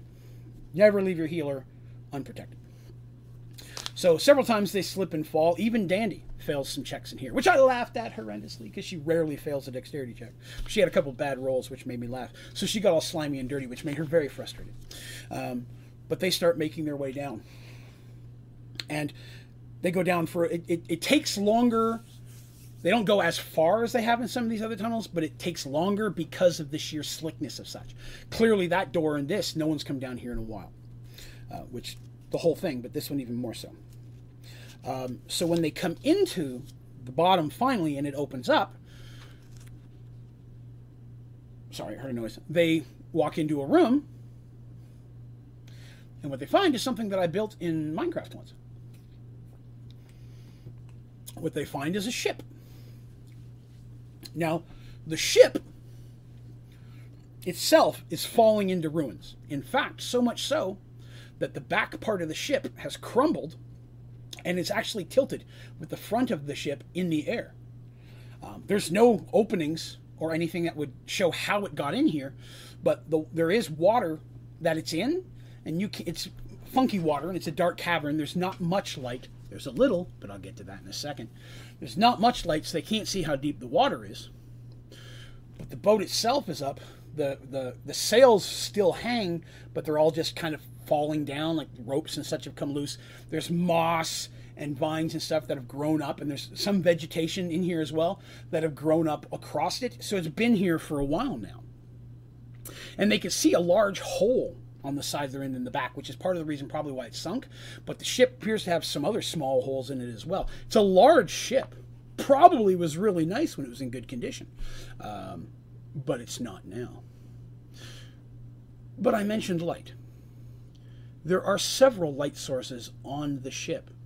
They appear to be like torches, but the flames that flicker from them don't appear to be any type of fire, but instead some type of blue luminescent, luminescent light.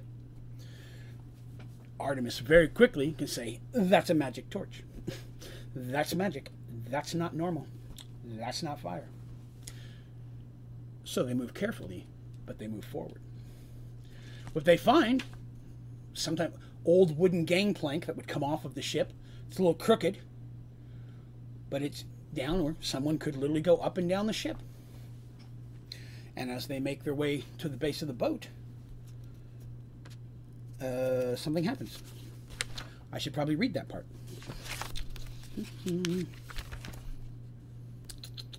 ah, there we go. A cackling laughter comes from the ship. It seems to echo from the walls in the chamber that they stand in. Their weapons were already drawn, but now they're aware. They have untied themselves from each other by this point before they moved into this room. I do want to stress that. They're smart enough not to walk into a room tied together, usually, not always. One of these days, I'll tell you the story about the Medusa. That was not fun. Well, it's funny, but it was stupid. So they they hear the cackling, they draw their weapons. Artemis is like, Whoa! Spellcasting stance. Not that she really has any spells that are going to help in this situation, but you know, she tries to be ready, and you know, tough like everybody else because they're standing there with their weapons out. She's got her staff, like, you know, wants to be, still be cool. Um, and they hear a clanking and jingling on the deck and thunks as something is stepping forward.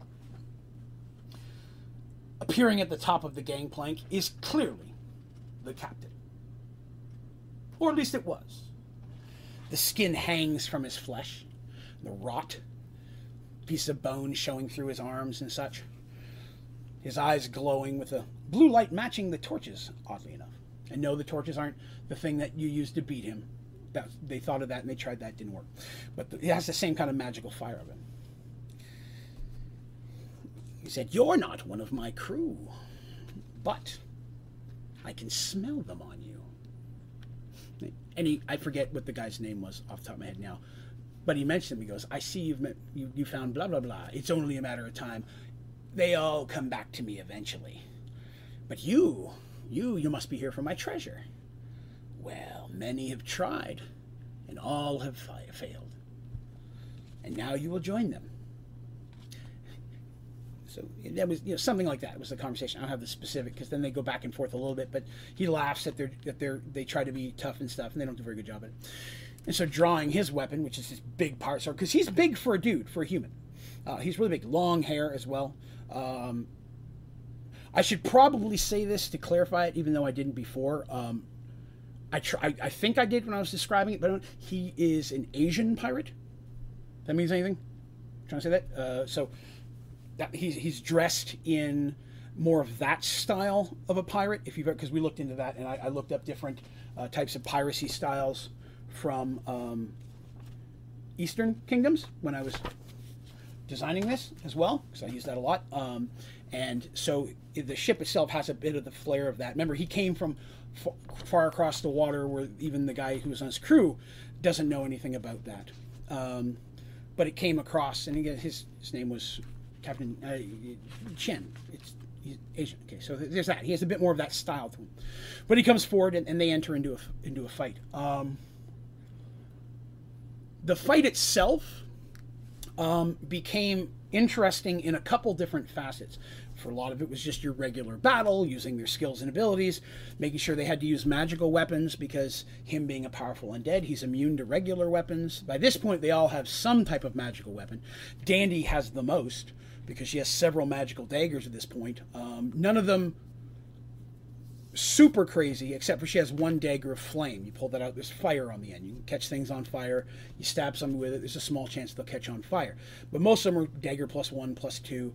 Artemis is the only one without a magical weapon at this point because she her staff stopped being magical when the life stone was taken out of it. So she's the only one doesn't have a magical weapon, but she does have her spells.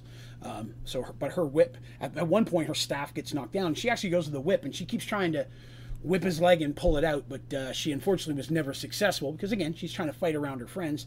Dude comes down the gangplank. Dandy kind of gets around him, um, and he had a, a really big hat, like an exceptionally large hat with a huge feather coming out of it. Um, and so the entire battle, while they're trying to fight this thing, at the same time, Dandy can't stop talking about how much she likes the hat. It's like, I, you're horrible. I got to kill you. You really have good taste in hats, though. That's a really nice hat. Darsh, can I have the hat when he's gone? You know, things like that. Not now, Dandy. And they're fighting and such. Um, and it just kind of became a running gag through the fight that a lot of times she'd throw a dagger, and even if she missed, sometimes it would knock his hat off and things like that. And then he'd get mad and he'd target her. So the, the hat thing became a bit of a running gag during that fight. Because again, we're taking it seriously, but you can still have fun with anything. Uh, so the hat became a thing. So um, they fight him and, and they they kill him, right? Cool. They do well, kill him again. Technically, he was dead, right? So they kill him. Excellent. And they're like, sauce. That wasn't actually quite as hard as we thought it was. They took some damage and such, but overall, he went down a little bit easier than they expected, which was nice. And they begin to kind of, you know, search the ship. You know, he mentioned treasure. Why not? Dandy being careful to search for traps. Um, Artemis, of course, is unfortunately the one who takes the incredibly hard sword blow to her back that knocks her unconscious and almost kills her. Her scream alerts the others, and as they they're all in the room, they turn to find Captain standing right there again, and they reinitiate into yet another battle with the same pirate captain. Artemis is unconscious for a period of time, and she manages to finally after a period of time, uh, they used a, I believe Dandy had to use a healing potion on her to get her up. But she's still pretty injured in the back. She has to heal herself. Um, it's at this point that they realize he's not just a pirate, he's a pirate lich.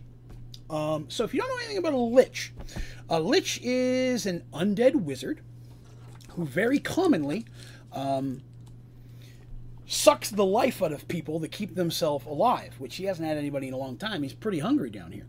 Um, but um, that would lead to the people going missing back on the ship back in the day, including the young guy that everybody liked. The younger, the more healthy the person is, the longer the pirate will live. He was a lich the whole time. That's why killing him didn't kill him. Uh, when they when they, his crew mutinied, um, it just basically hurt him because you can't kill a lich just by killing its body, because liches have something called a phylactery. That's how I pronounce it. There's different ways. That's just how I say it. But a phylactery uh, is usually some type of a container that contains its actual essence. Um, and when a lich dies, it will then go back to the phylactery and then usually move into another pre-prepared body uh, because the essence is within the phylactery itself. Um, usually, the way I play it, can't be that far away from where the person, like you can't be on the other side of the world kind of thing. Uh, so a lot of times they have it pretty close by. Uh, so now the battle has changed differently. Now Darsh and Mercy are fighting the Lich. Artemis, who used a lot of healing spells on herself, is trying to keep them healed and mess with the the the, the, the pirate lich, while Dandy has to abandon her friends and start scouring the ship to try to find this hidden phylactery.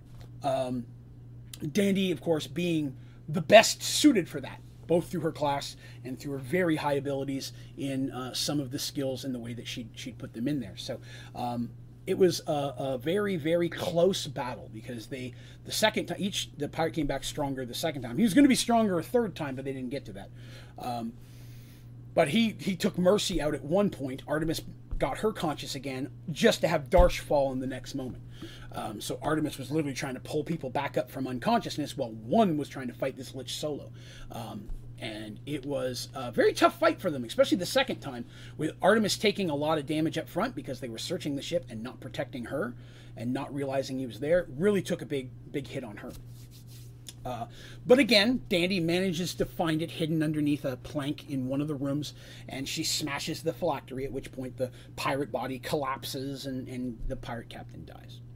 Um, but they thought they had, well, the first time I was able to pull something like that off of them, and it definitely changed uh, how they acted after they defeated anything that would be considered a big bad uh, or anything that could be kind of uh, monstrous. Uh, sometimes dead does not mean dead, especially when the thing was already dead. Again, searching the area, they do find quite a haul of treasure. In fact, in this single cave, they pretty much double their wealth. And they were pretty wealthy to begin with. That's important. At this point, they have become quite wealthy I have stressed on this, but they have quite a bit of wealth. Now, a lot of people like, oh, I can only carry a little bit. They've got the chest of holding. They can literally just pour it in there as much as they want. They find a few miscellaneous magic items. Um, let me see if there's anything of importance in here. Um, no, no, no, no, no, no, no, no. There it is. I thought it was here. They find something called a figurine of wondrous power. So, figurine of wondrous power is usually a figurine, like a little statue of an animal or creature. And if you know the command word, you summon that creature and it will serve you or protect you, things along that nature. Um, they find in this a pair of statues. It's a set, they, they go together. Um, but they are dogs, war dogs, if you will. Um, and this is a magic item that Artemis takes at this point. In fact, she pretty much was told to by the others. Um, Reason being is they're able to drop that and call. They can only be out for a period of time, but by putting those down, that's an extra level of defense that Artemis has in a situation to protect her. It doesn't last super long, but in a big battle, boom, I've got these two warhounds that only want to protect me here, and then you know, spike collars, big old teeth. That became a thing, and oddly enough, she named them Penn and Teller. She's a huge fan, and so was I. But that was just an inside thing. But she, um, that that became one of her things, and they got used frequently from this point on. So when I say Artemis summons her dogs from this point forward, that's what she's doing. They have she can only use them a certain period of time a day.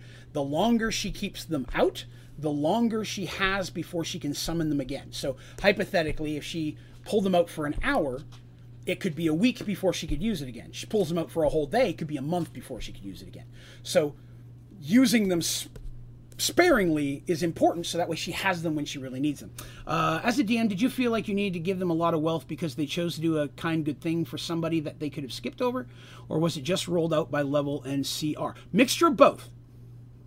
Mixture of both. Uh, I, I, again, I pride myself in the fact that I'm a, a jerk. And a lot of times my character my players don't like it when i give them a large amount of wealth. Because if i'm giving you a large amount of wealth that means sometime in the future i'm going to do something that's going to make you need it and that's not always a good thing. Sometimes it is. Uh, but sometimes i'm seeding for the later adventure. But um, yes uh, penn and teller was the name of the dog so and I think I may have mentioned this in the past, but if I hadn't, uh, this is just a little aside by the way that we played. When you have a magic item, you normally have a command word, right? You say the magic word, and that causes the thing to do. The magic carpet has a command word that turns it from a regular carpet into a flying carpet, because um, I still have that. And then there's also the uh, the, the dogs and such. So when I would choose command words for them, I would normally choose words that would not make any sense to someone in a fantasy Dungeons and Dragons setting, like toaster. or lasagna, things like that. So words that the players can remember interestingly that I would make them yell or call out if they actually wanted to use that ability and if they forgot their command word, so did their character. Uh, so it's important that they memorized those, but uh, yelling toaster in the middle of something wouldn't do anything for a regular fantasy person because they don't know what that means. What's a toaster?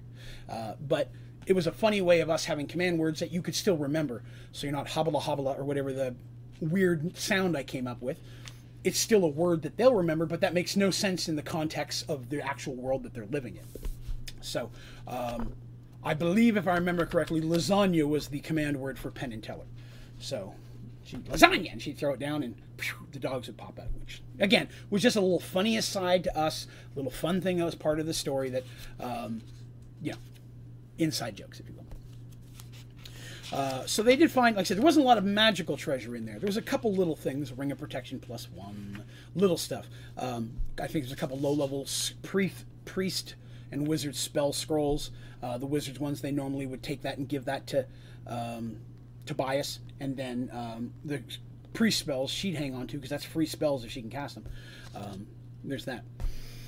Um, so after this, they have to make their way back out, um, and they do. It takes them quite a while. Um, but when they get back up there and they, they, find the ship was there, no problems. They tell the story, and everybody's like, "Oh, you know, that's, that's crazy stuff." They don't tell them quite how much treasure they got. No need of a mutiny here. Um, but they Darsh did give everyone on this adventure, uh, uh, uh, all of his crew, a bonus, which goes a long way to the loyalty of your crew. Hey, you're paying us well, but hey, we found some treasure. Here's your share. You're an employee, because you know it's not like a pirate situation. Everybody gets their. It's like you you get a percentage of this, and he did that, uh, and that went a long way with the crew. He didn't do that till they got back to port. He's not an idiot, but it was something that when you hey here's your share that go hey not only does Darsh pay well to begin with and he did he paid the higher than normal rate which is why he got some really good people early on. Uh, that was something was discussed. Um, but then people were not not only did that we came home with a chunk of treasure. And like we walked off of there with almost our entire trip's wage doubled because of this treasure. You know that's gonna the next crew's like yeah uh, me sign me up. I'll take some of that. Um, but then after that, it was very cool. The uh, curse is broken, if you will, and dude, wherever he is with his son, the hope is that they get to live long lives together. Because we never do see him again. Because he remember he was going to go even further away after that. They never see him again. So everything's good. Yay! Exciting adventure. We got some treasure. Good stuff. Uh, we found these cool islands. Yay! And now we're gonna head. We're gonna head back. Um, and they were all excited because they thought their adventure was over and now they could go spend some of that loot. But nay, I was not done. They're a couple of uh, uh, halfway, I'd say, into their journey back to the direction that they're heading. Uh, when early in the morning, Darsh is awoken by a loud banging on his door. He opens the door quickly grabs his sword because, you know, who's out the door, right? Opens the door. And standing there is Kevin, which was his half elven lookout. Remember, Nathaniel is his main lookout, elven, and then his backup is Kevin. Uh, and Kevin normally takes the crappy night shift, and Nathaniel, the head one, gets it during the day. You know, vision of elves. You want that kind of stuff. Uh, ship sighted, Captain. Uh, may be in trouble, is what he says. Uh, Darsh nods, quickly closing the door, quickly throwing, getting dressed when he needs because there's trouble. You know what's going on, and then quickly comes out of his cabin uh, and makes his way up to the the, the, the, high part where you can I forget what it's called where you can see where Dorum is, of course, first mate, got the watch. The other characters very quickly coming up as well. Darsh had sent, hey, go wake up my friends. Um, so they get up there, and he gets up there and he starts looking. Uh, says, "Ship sighted ahead, sir. Appears to be a Kronayar merchant ship, and it appears to have been attacked." Uh, crow's nest. No, he doesn't go to the crow's nest. You know, how in the boat, there's the raised part. Like there's the front, and then usually comes down, and there's some stairs up, and there's the back part where normally the steering wheel is. That's the part I'm talking about. I apologize. You know, usually the steering wheel's on a, an elevated section. Kevin and Nathaniel and Nathaniel's already up there with the commotion. All crew are out of the bed at this point. point, and Nathaniel's up top. Kevin's at the front of the ship, also setting up, and then um, all the crew is up preparing for you know, whatever it is. Um, so like uh, the ship appears to be in some type of trouble. There's no other ships that can be seen at this point. They continue to move towards it because it's kind of right in front of them anyway, just slightly off course. As they're approaching it, a few moments later, from above, they hear Nathaniel's voice call out, Dragon in the water, dragon in the water. The huge head rises from the ocean with a wicked glare, and you see the Minotaurs on the Chronoir vessel fighting in combat with it. So the head comes up, and they start shooting at it with their ballista and whatever they've got going on. So what we have here is a sea dragon. Yeah, what's a little sea dragon between friends? So there's a sea dragon, um, and Darsh has a choice at this moment. His ship way smaller than the Chronoir vessel, and as I've discussed, even the Chronoir vessel, which being a merchant ship, is way more suited for combat than even his ship. Um, I forgot something. I'm going to touch on in a second. But he decides we're going to jump in and help.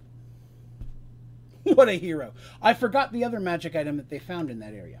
Darsh got a magic item into there as well.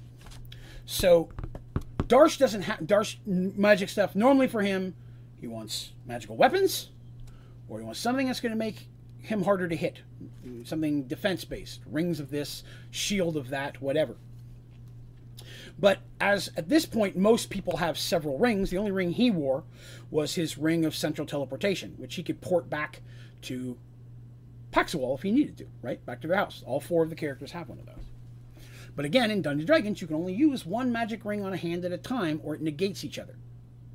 There are a few very, very rare artifact exceptions to that. Um, but for 99.999% of the time, that's a, that's a solid rule that I play with. Putting two on negates each other. The magic's too, too close proximity.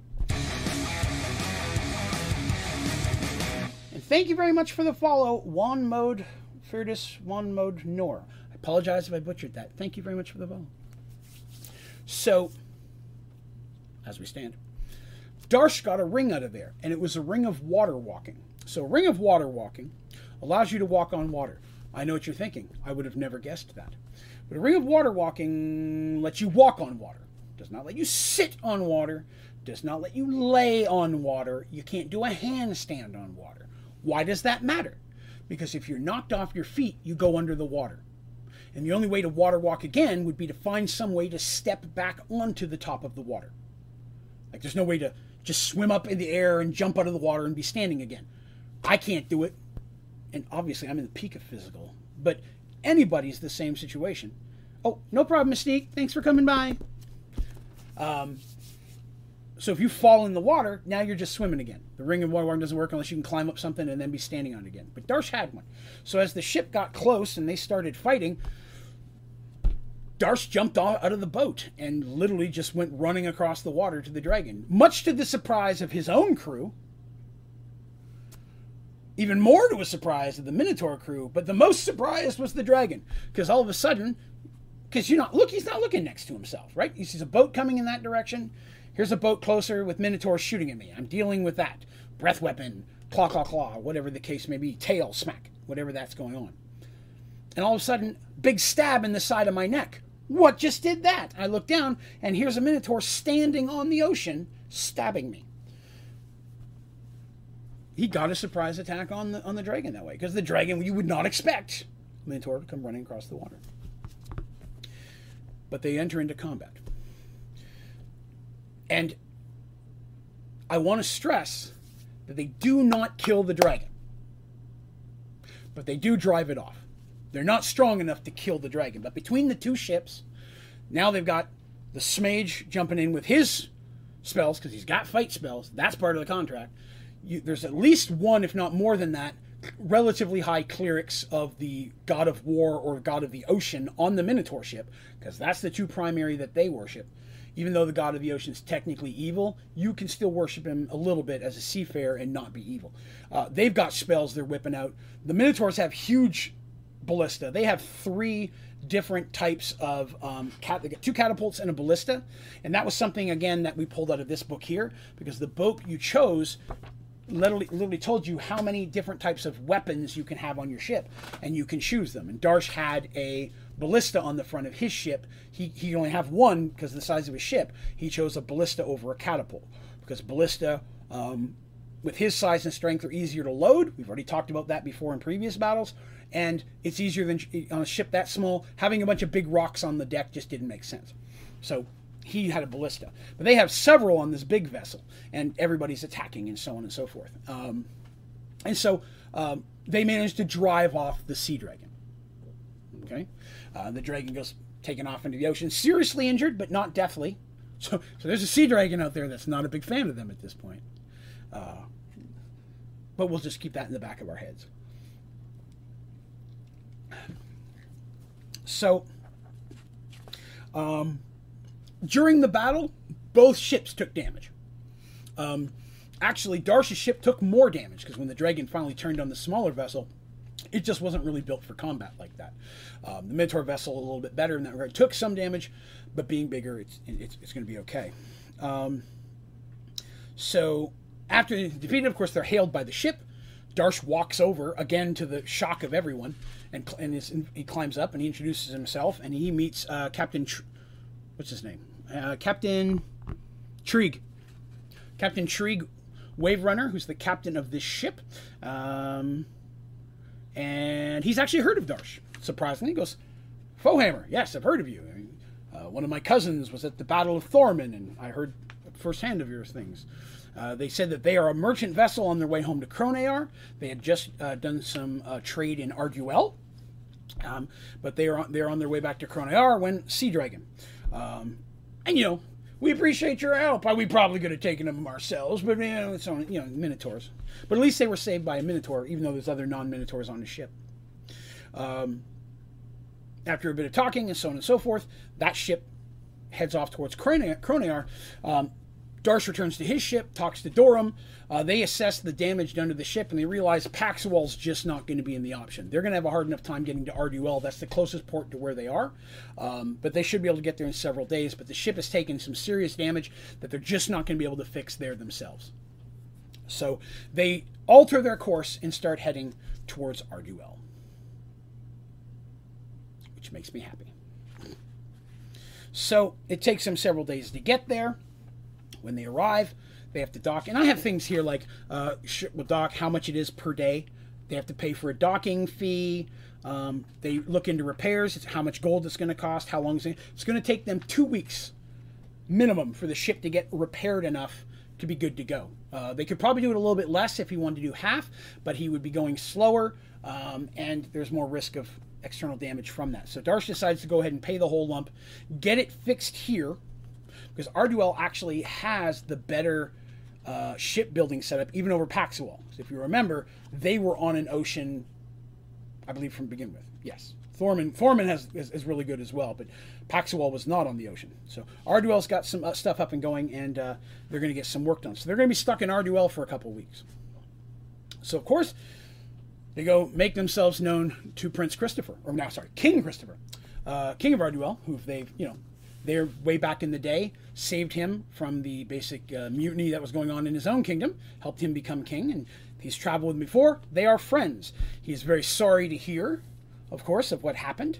Uh, ex- he's excited to hear the, the pirate story adventure because that's really cool. He didn't know there was an undead pirate you know, a couple weeks off of his shore. That was unexpected. Uh, but he, he loves a good tale. And uh, the sea dragon, now that he knows there's a sea dragon in the waters several days away, that's something he needs to let his navy know about because now that's going to change some serious stuff for them. Because sea dragons had not been seen in this area at all since the Great Merge at this point. So he invites them to stay at the castle. They appreciate it, like, oh, we're going to go ahead and we're going to stay at an inn because they like to have the freedom of coming and going as they like. Um, and they go to do that. Um, and they, but you know, he's invited them back to come back for dinner on this day, and we'll talk and such. You're going to be here for two weeks. Please visit me as much as you'd like. I'd like to talk to you about some things in Paxawal, yada yada. For a moment, they thought about uh, some of them were like, "Oh, we could teleport back to Paxwell and have Darsh meet us," but they hated to split up the group uh, for two reasons: one, that's not fun, and number two, they were always deathly afraid of what I would do if I if I split them up. Um, and anytime it looked like I was going to split them up, they went out of their way to try to set it up so that I couldn't split them up because they were really afraid of what I'd do if I could split them up. And uh, yeah, Arduel should probably be worried about Paxawal. Arduel and Paxawal um, are fully treated out at this point. Thorman was the last one to come into that, but the treaties of the Southern Kingdoms by this point has been completely signed, and all three of them are um, allies and uh, treated up, as well as uh, they're now uh, Firemoon's castle is also coming into that as well. So. Um, they're, while they're known as the Southern Kingdoms because they're on the edge of the Southern Ocean, right? They don't know what's all the way up because it's a huge landmass, but they're at the Southern Ocean is beneath them. Um, the Southern Son. Uh, so nobody expects the Paxawal Inquisition. Nice bonus points for Neon. all right, I like that. Uh, so some things happen while they're in Arduel. Let's talk about them, shall we? So occasionally, I've told you we're going to be building up several characters at this point. One of the important things that they want to do while they're here is, of course, Artemis wants to go to the temple. She visited the temple before. They've been here when they were here last time. They were asking if they could tell if they knew anything about. Um, and I may have messed this up earlier. I apologize. They're looking for the central gate. At some point in the past, they found out that's what they're looking for. That's what they were told by the um, guy who gave the with the gems in his head, who gave them all the weapons back. That they need to get to the central gate, but they don't know where that is. And so they've been asking. They've been researching. That's what they're researching in Paxawal. The wizards have been looking for it. No one's heard of the central gate. The fact that these weird portal gates have popped up everywhere. They don't know if it's connected or not. All they know is that they need to be returned to the central gate.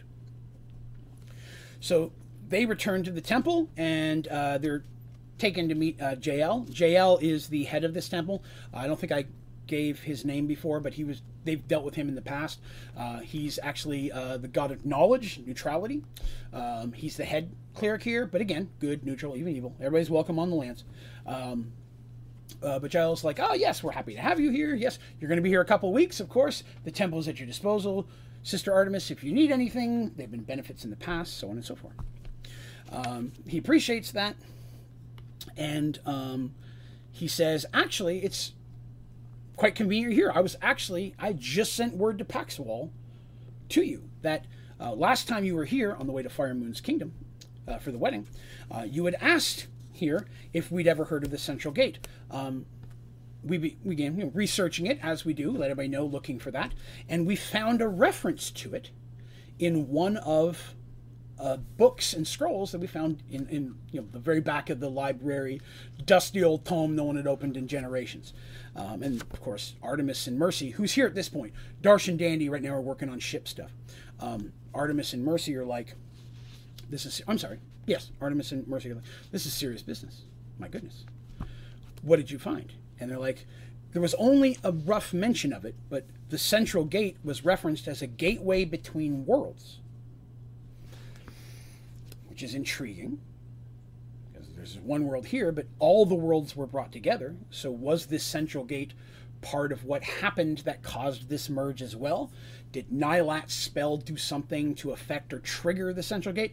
I'm only telling you the things they asked me, and these are the things they were musing in that moment did somehow he trigger a central gate, which was a gate to worlds, causing everything to get sucked in, or what were they talking? You know, because that's kind of they didn't. Central gate was not part of his spell that they know of, but it would could lead to that. The only other reference, because it was just a minor reference to the central gate, um, mentioned that it could only be found at the source. And they're like, "Well, what's the source?" And he goes, "It didn't say." Nowhere in there does it reference anything of the source. In fact, we've started looking for that too. No one's come across anything of the source. And he being a cleric of knowledge, just being asked this question last time they were here, for him, like, whoo, this is what I live for, finding knowledge. So he he's got his people working on it because to him, it's a mystery. And mystery is finding knowledge, and that's something he's really into. So he has people working on this.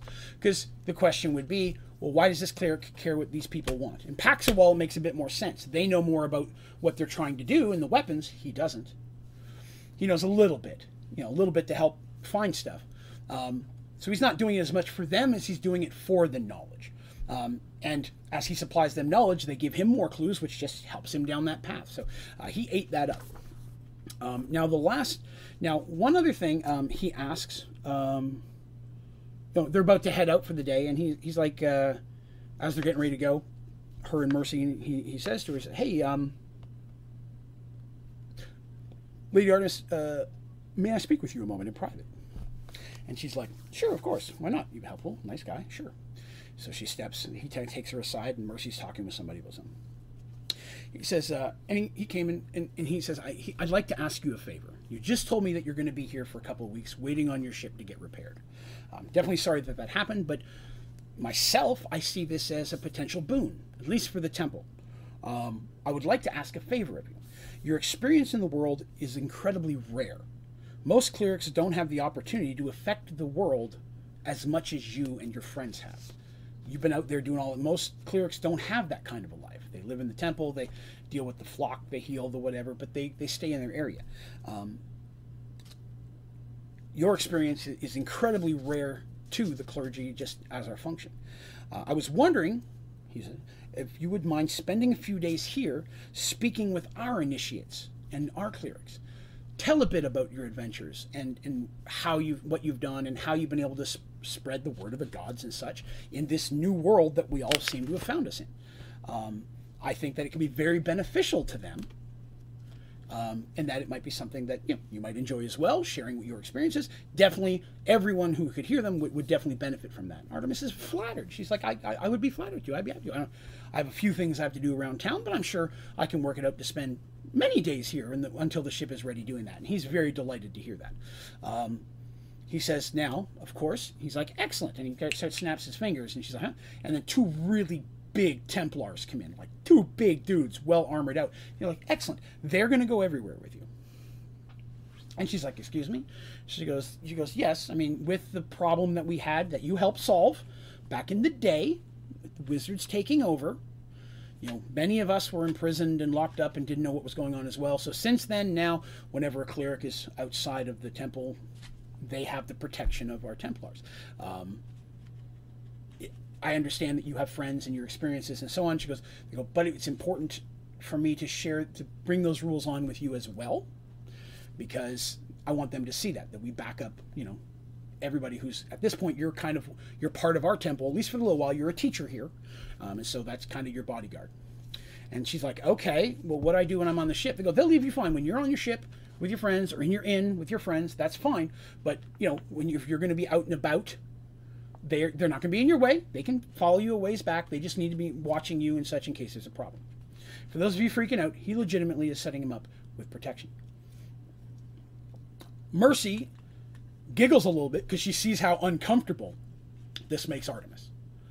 You know, Mercy, best friend Artemis, loves teasing her about stuff like this because she hates Artemis loves being in the temple and she loves helping the young people and stuff.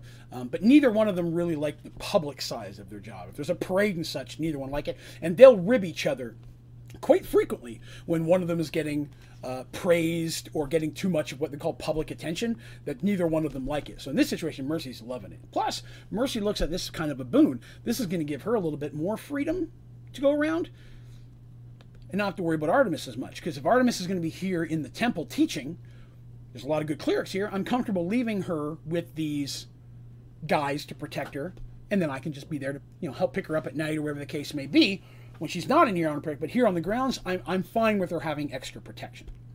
And if they want to walk with us back to the ship or back to the hotel wherever we're staying, because uh, Darsh is staying on the ship. Darsh is not staying in. They go to town and their boat is there. Darsh stays on the boat. Uh, Dandy usually as well when Dandy's not out, me and Dandy. Mm-hmm. So this is kind of funny and amusing to, uh, to Mercy, not so amusing to Artemis, very amusing to the Dungeon Master. Um, so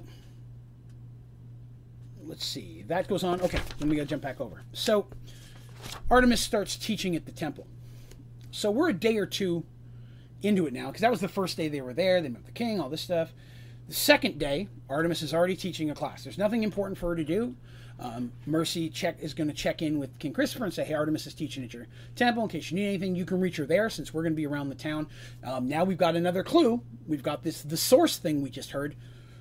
They're looking at. It. We're going to ask around in some things that we can. Darsh is taking care of his ship. So Artemis is now at the temple, and it's Dandy and Mercy, who very often don't get to just hang out themselves, uh, just as the two of them out kind of bumbling around, doing a little bit shopping for themselves, uh, looking at some weapons, some gear for them, things that might have been damaged or lost on the last trip. Um, you know, and just having a little fun shopping. There's nothing wrong with having a little bit of free time.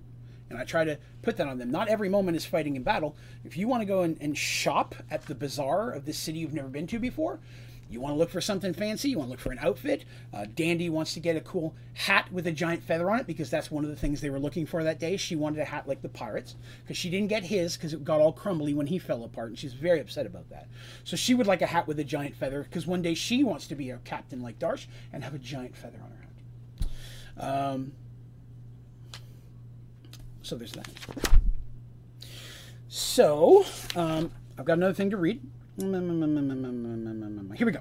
So they're out hanging around in town, around town, doing their thing. Um, and as they make their way through the throngs of people in the market, because they're going to checking stuff, Mercy gets the feeling she is being watched. Mercy's very trained this way. Trying not to be obvious, it takes her a few moments to pick out a man a distance behind them who is following them. She walks to a stand and admires its wares, handmade jewelry. She points at one necklace and quietly says to Dandy, There's a man following us.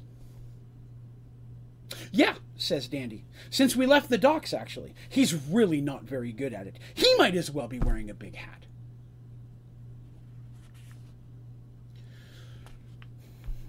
Mercy just smiles a little bit and, and always happy to hear that, well, she just picked up on this. Dandy's known about it forever. And a little upset that Dandy didn't say anything, but, you know, it's Dandy. Um, and so they, Dandy's like, kind of nudges in the direction, and there's a small alleyway between some buildings. And Mercy nods, and they head that way and go through the alley.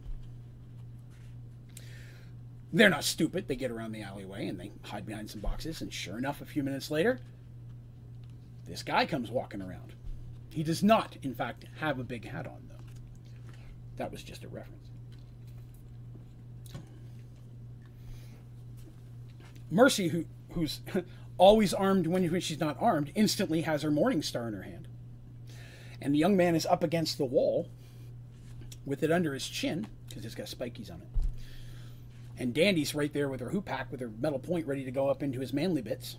He, like literally against it. That was what she decided to do.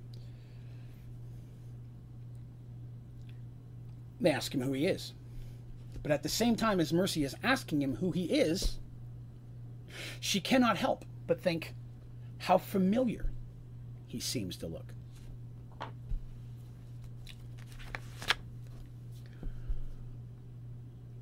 I'm very happy to talk about this next guy. He introduces himself as Ulrich.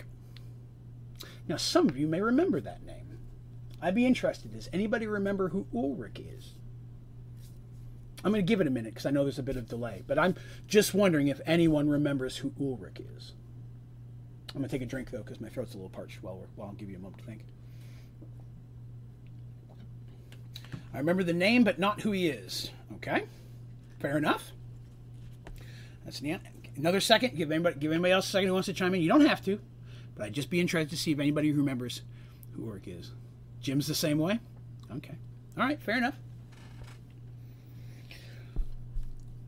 It takes a moment to recognize the young man, although he's clearly aged some in the short time since she last saw him.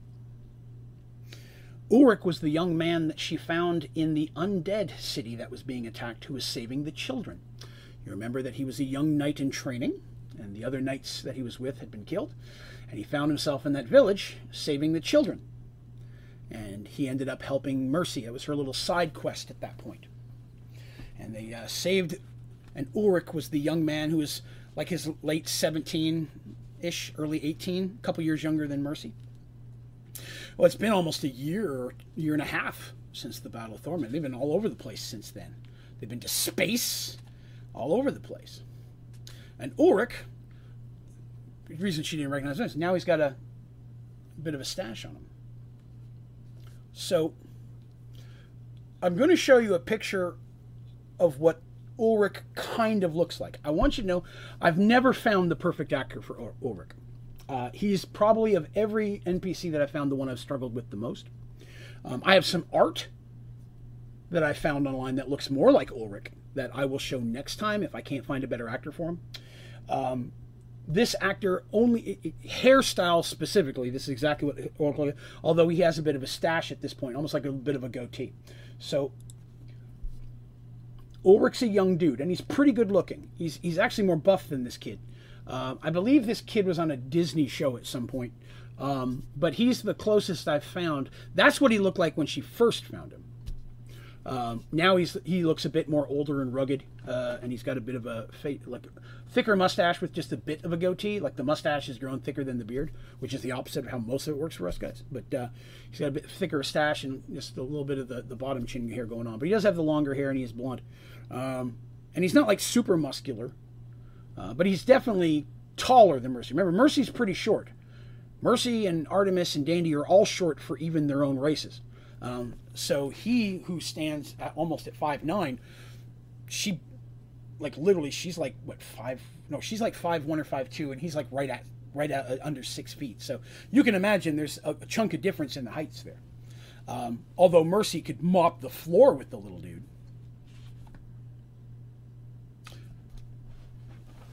He's here. And so she, of course, asks, I remember you now. Why were you following me? So on and so forth. And Ulrich tells his tale. Um, after he left Thorman and took back the gear of the knights who died and gathered that up, and, and he returned to uh, the night post, the, the, the, the post of knights, not knight N-I-G-H, where, where the knights are. Because he was a knight of, uh, of, the, of the light, you know what I mean? I was talking about them earlier. It's where uh, Michael's technically his his group or his knights as well were of the same group. Um, and he went back, taking with him the armor of Sir William.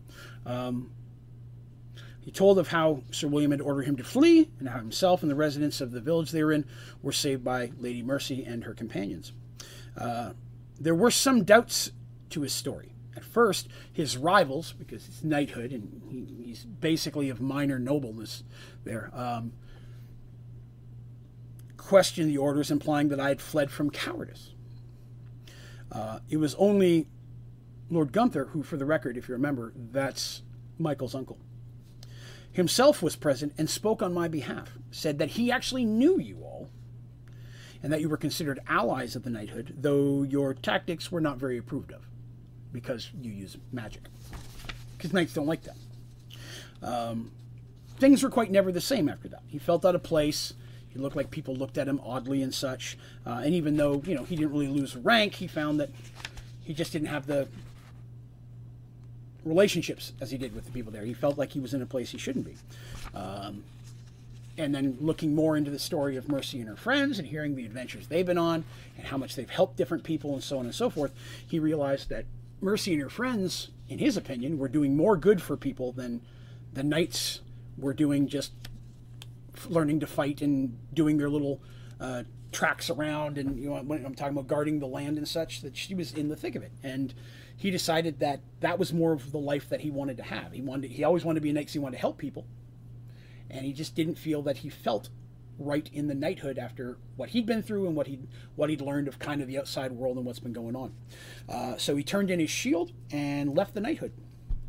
He returned to Thorman uh, where he heard of their victory over the undead. Because Remember, he left in the middle of it. He already knew of it, but he fled out of there, left out of there, uh, and then learned about their part of the war um, and how they had defeated the, the the magical artifact that had caused the whole thing. Because that's the story they told. Let me get Ulrich's picture, picture off there, because I'm, I'm, wearing it out.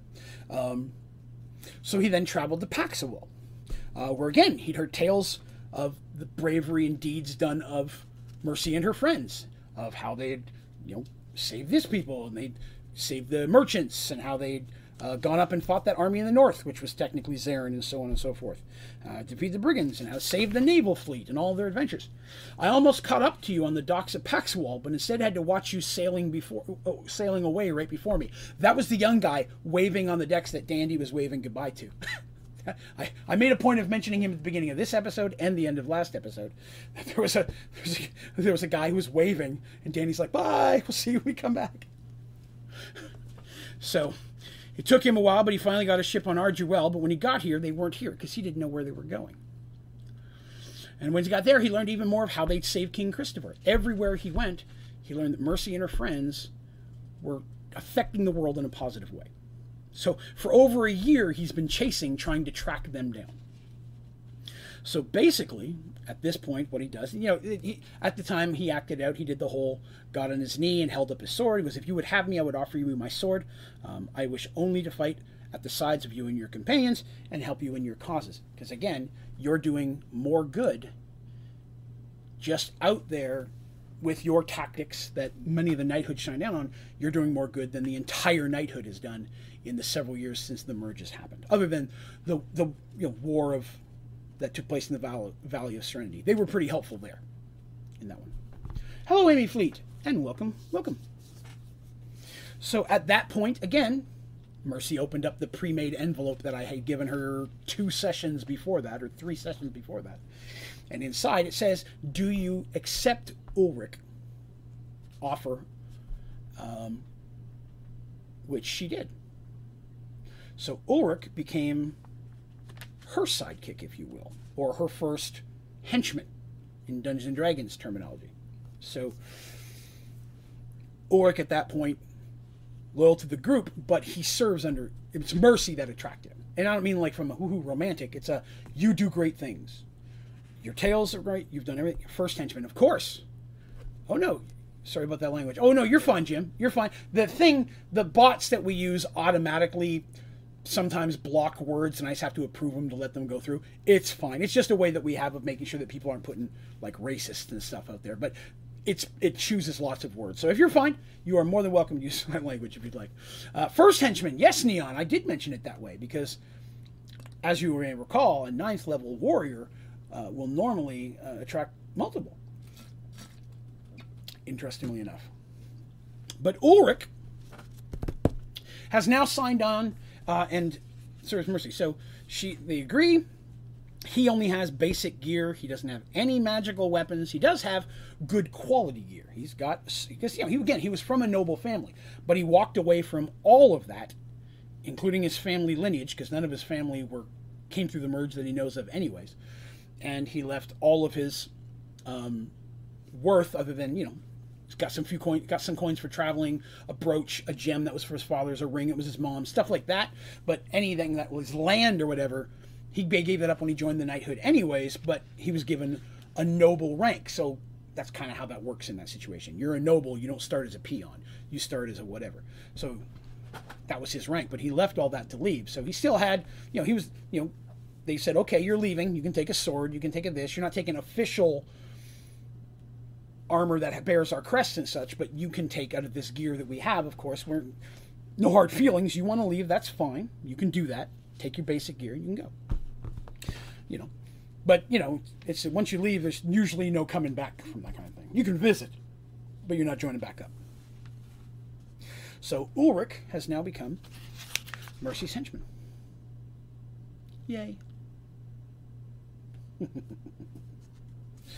All right. So, what else happens while we're here? Um, oh, yes. So there was one other little thing that happened with Mercy, and it was just kind of a way of her and Ulrich to get to in kind of learn that their their their new arrangement. I would have expected Artemis to have henchmen first. Oh, you would. How interesting.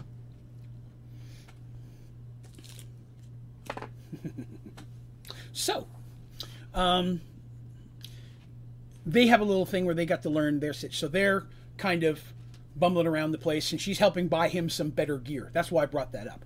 She's like, okay, you're coming on. You'll get paid. You get a share of what we do. you know, so on and so forth, but you do what I tell you, and in every situation, you put your life in front of Artemis. Like, I understand that you want to serve me, but if Artemis, I don't care, bullets, you jump in front of them. I spend most of my time making sure my Artemis is safe. Having you here, that's now also your job too. And everybody else.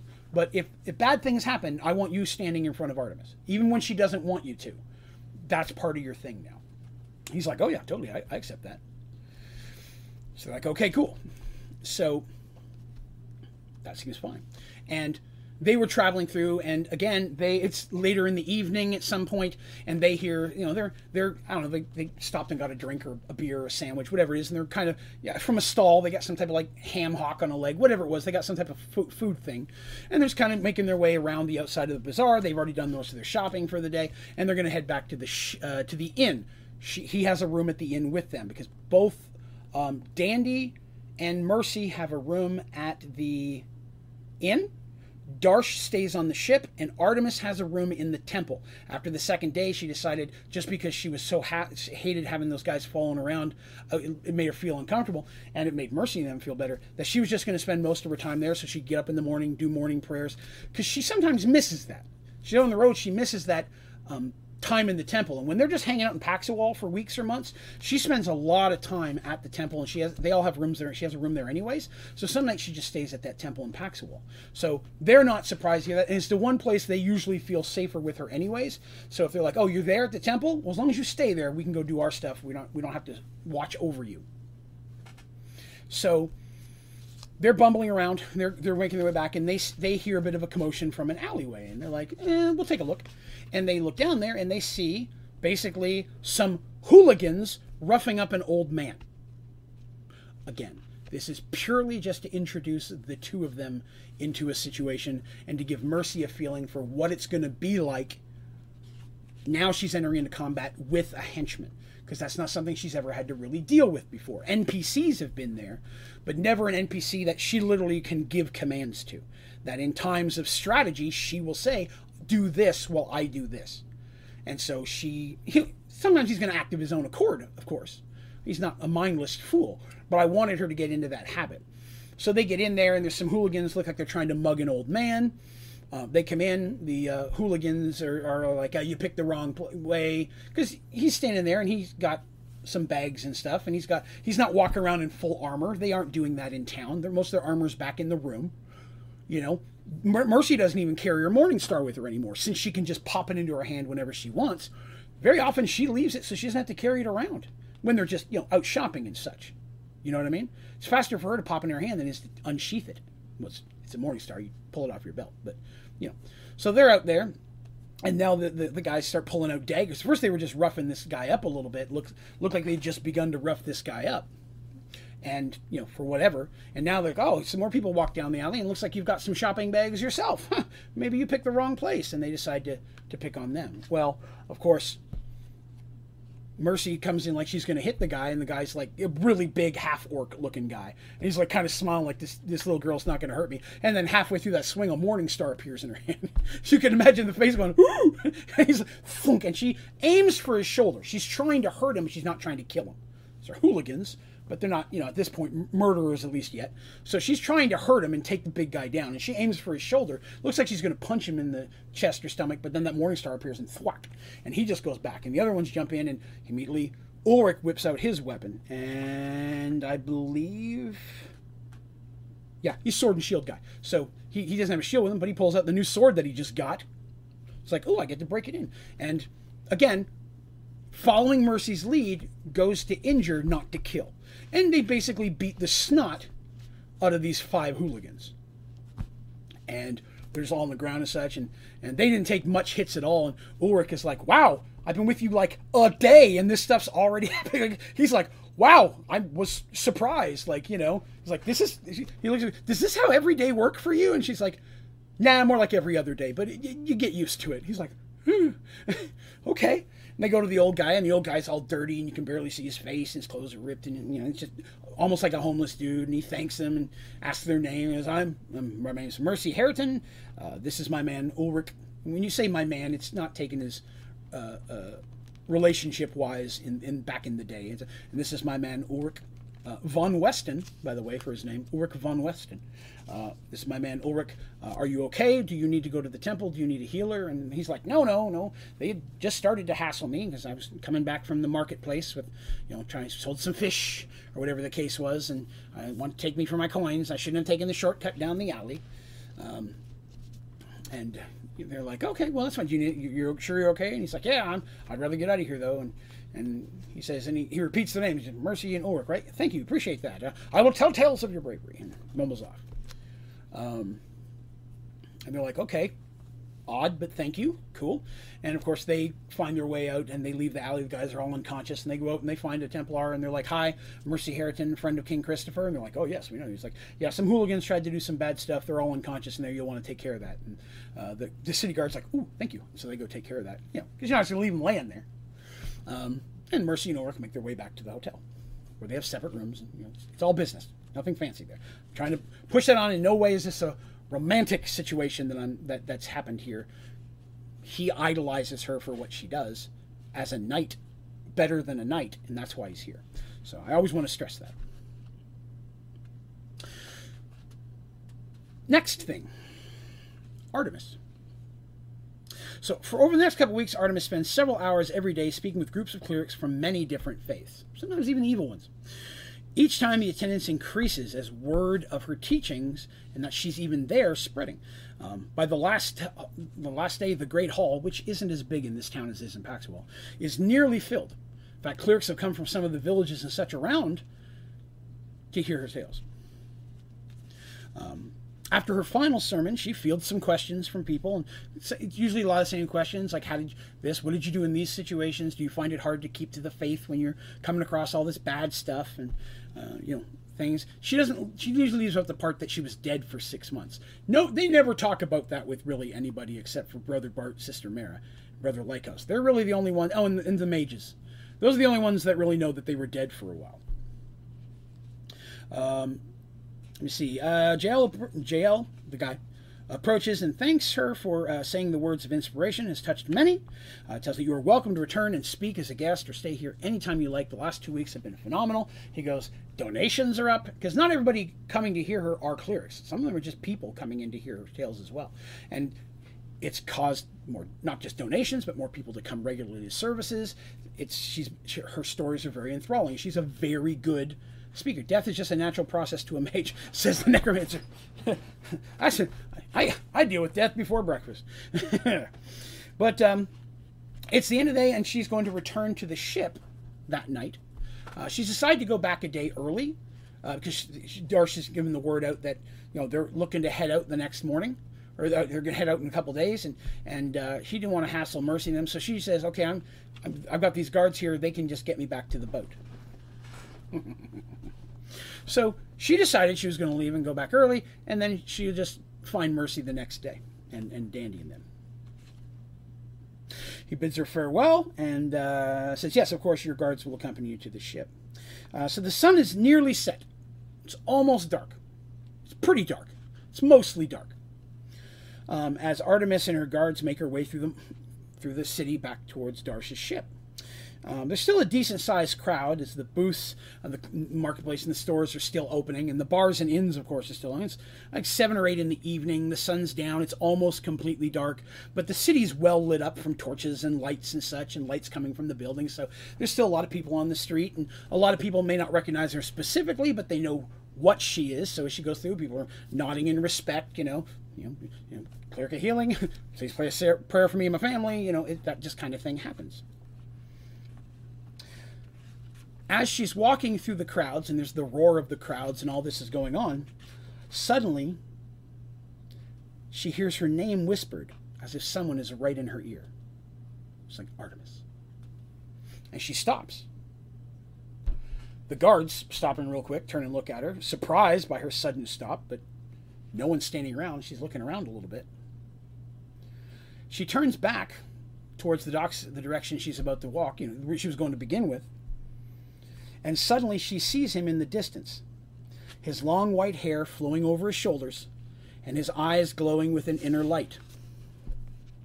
A group of people pass between them for just a second, but by the time they've passed, he's nowhere to be seen. Nervously, and not saying anything to the guards, she makes her way back to the ship. She sees no other sights of Draven again, but she feels as if she's being watched the entire journey. Once she reaches the ship, the guards bid her farewell, and she makes her way into her cabin.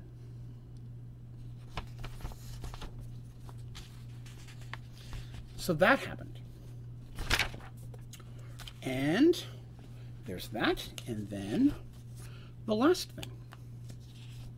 So over this two-week period, they didn't find any other information. That happened. The Draven. There's a Draven sighting. This is the first time there's been any sign or sound from Draven since she spoke to him. He spoke to her through the amulet that he'd given her, and she helped save Michael. That's the first. It's been a year, year and a half. Not a word, not a peep, not anything. All she hears is her name whispered. She looks back, and she looks back. Off in the distance, she sees him. The crowd goes by, and he's just gone out of the crowd. It's a very classic movie scene, and I stole it for myself but that's how I roll. So that happens. But again, she doesn't tell anyone. No one else knows about Draven at this point. She's not even confided in her very bestest friend, Mercy. Because now she feels guilty and she feels guilty that she didn't say something earlier so she kind of feels like she's trapped herself. Because if she says something now she has to explain why she didn't say anything earlier and how she could take a deal with this thing without discussing it with them and she doesn't know what kind of trouble she's gotten herself into. Um, so i really really would chalk up the pressure when i had the opportunity uh, and make her feel bad for not saying anything. Because i'm evil like let's talk to darsh. So it's been nearly two weeks in Arduel and uh, Darsh's ship's pretty much repaired at this point. Um, he smiles as he looks over, dreaming of the day that he'll have an even bigger ship. Most of his crew agreed to stay on for the voyage to Paxawal at this point. A few decided to leave with their earnings and head off. I mean, there was undead lich pirates and a sea dragon. Not everybody wants to jump back into that. Um, but Dorum quickly took care of refilling the crew. He put that in his capable hands. Uh, Mercy or Artemis had returned to the ship last night. Uh, and they're and Darsh was planning on leaving on the next day. Uh, Mercy and Dandy had both been back um, to check on the progress. Spent a few minutes chewing out Artemis for not telling her that she was coming back early. Um, Artemis took it a little bit more in stride and wasn't as lippy about it as normal, which Darsh thought that was odd. But maybe she's just tired from all the work she's been doing at the temple. As he's standing at the stern looking out over the ocean, he suddenly spots a ship in the distance heading towards Arduel. He sees ships coming in and out all the time. He spent a lot of time on the docks, and he's gone into the town a few times, get a nice meal, especially. He does like food. Uh, but he spends most of his time overseeing the repairs, working on the ship, so on and so forth, uh, dealing with. Um, Gasket about the, the trip and such. Plus, Gasket has been working at plotting out the, the new area they went so that they can find their way back to the islands if they ever wanted to do that. Um, dealing with their, you know, both their, uh, everybody who basically had a name stayed on. Some of the unnamed people did not. Because several, several of the unnamed people died during the fight with the dragon, because there's going to be some death, you know. Um, very soon, though, it only takes him a moment to recognize that film, familiar design and the craftsmanship of his race on the oncoming ship. And it is the first ship that he's seen from Kronear in the docks since he's been there. It makes its way to Pork and docks a short distance away. Uh, Darsh considers heading over to meet it, you know, say hi, introduce himself and such, uh, when suddenly he's pulled away by his duties, an issue with a repair, and he's dealing with that. Uh, so a short while later, while he's in his cabin with uh, Dorum and Gasket going over their route back to Paxawal, there's a knock on the door. Uh, Dorum answers it and comes back to say, uh, Captain, there's a delegation from there's a delegate from Kronear uh, vessel requesting to speak with you, sir. Darsh like, okay, cool. I was going to do that, and then I forgot about it. I got busy. I, I guess I'll go chat. And he puts on his hat because at this point he had got himself a hat. Uh, I don't remember what it looked like, but it was his hat because he felt as a captain he should have a hat, and his horns uh, kind of go through it because it was custom made. Um, as he goes down to the edge of the ship, because of course they don't come on the ship without his permission, he is incredibly pleased to see that his cousin Rokar is waiting on the dock next to the ship with two other Minotaur. Rokar, the greeting and warm hugs, because friendly Minotaurs, introduces Captain Rag, R A apostrophe A G. And again, I got to bring up my friends give me crap all the time because I like putting apostrophes in names. And Ambassador Creel. Uh, Rokar uh, is the now first mate of the ship that pulled in into port, uh, known as the Cyclone, and uh, it was sent here specifically to find Darsh. Rokar has come with Ambassador Creel with a scroll, which is a summons from Darsh by the Emperor himself, asking that he come to Kronear for audience. The Cyclone is to escort the Miss Dandelion to port. Um, he's been invited to the homeland. Now, Darsh could choose to go, or he could say, No, I have plans and things of that nature. But Darsh, um, is, isn't this the first time that Darsh has met another Minotaur from his original home? That's a big deal. No, uh, he met Rokar back in uh, earlier, back before Thorman. Uh, he ran into Rokar in the marketplace of Paxawal. He was his cousin, who was the second mate of a ship, not first mate, second mate of a ship at that time, um, whose ship had um, come through the merge and had ended up in uh, Kronear, and he had taken up living in Kronear at that point, uh, and was the second mate of a ship. Um, but no, he had met Rokar before, because Rokar had also sent a message at one point warning him about Craig the assassin.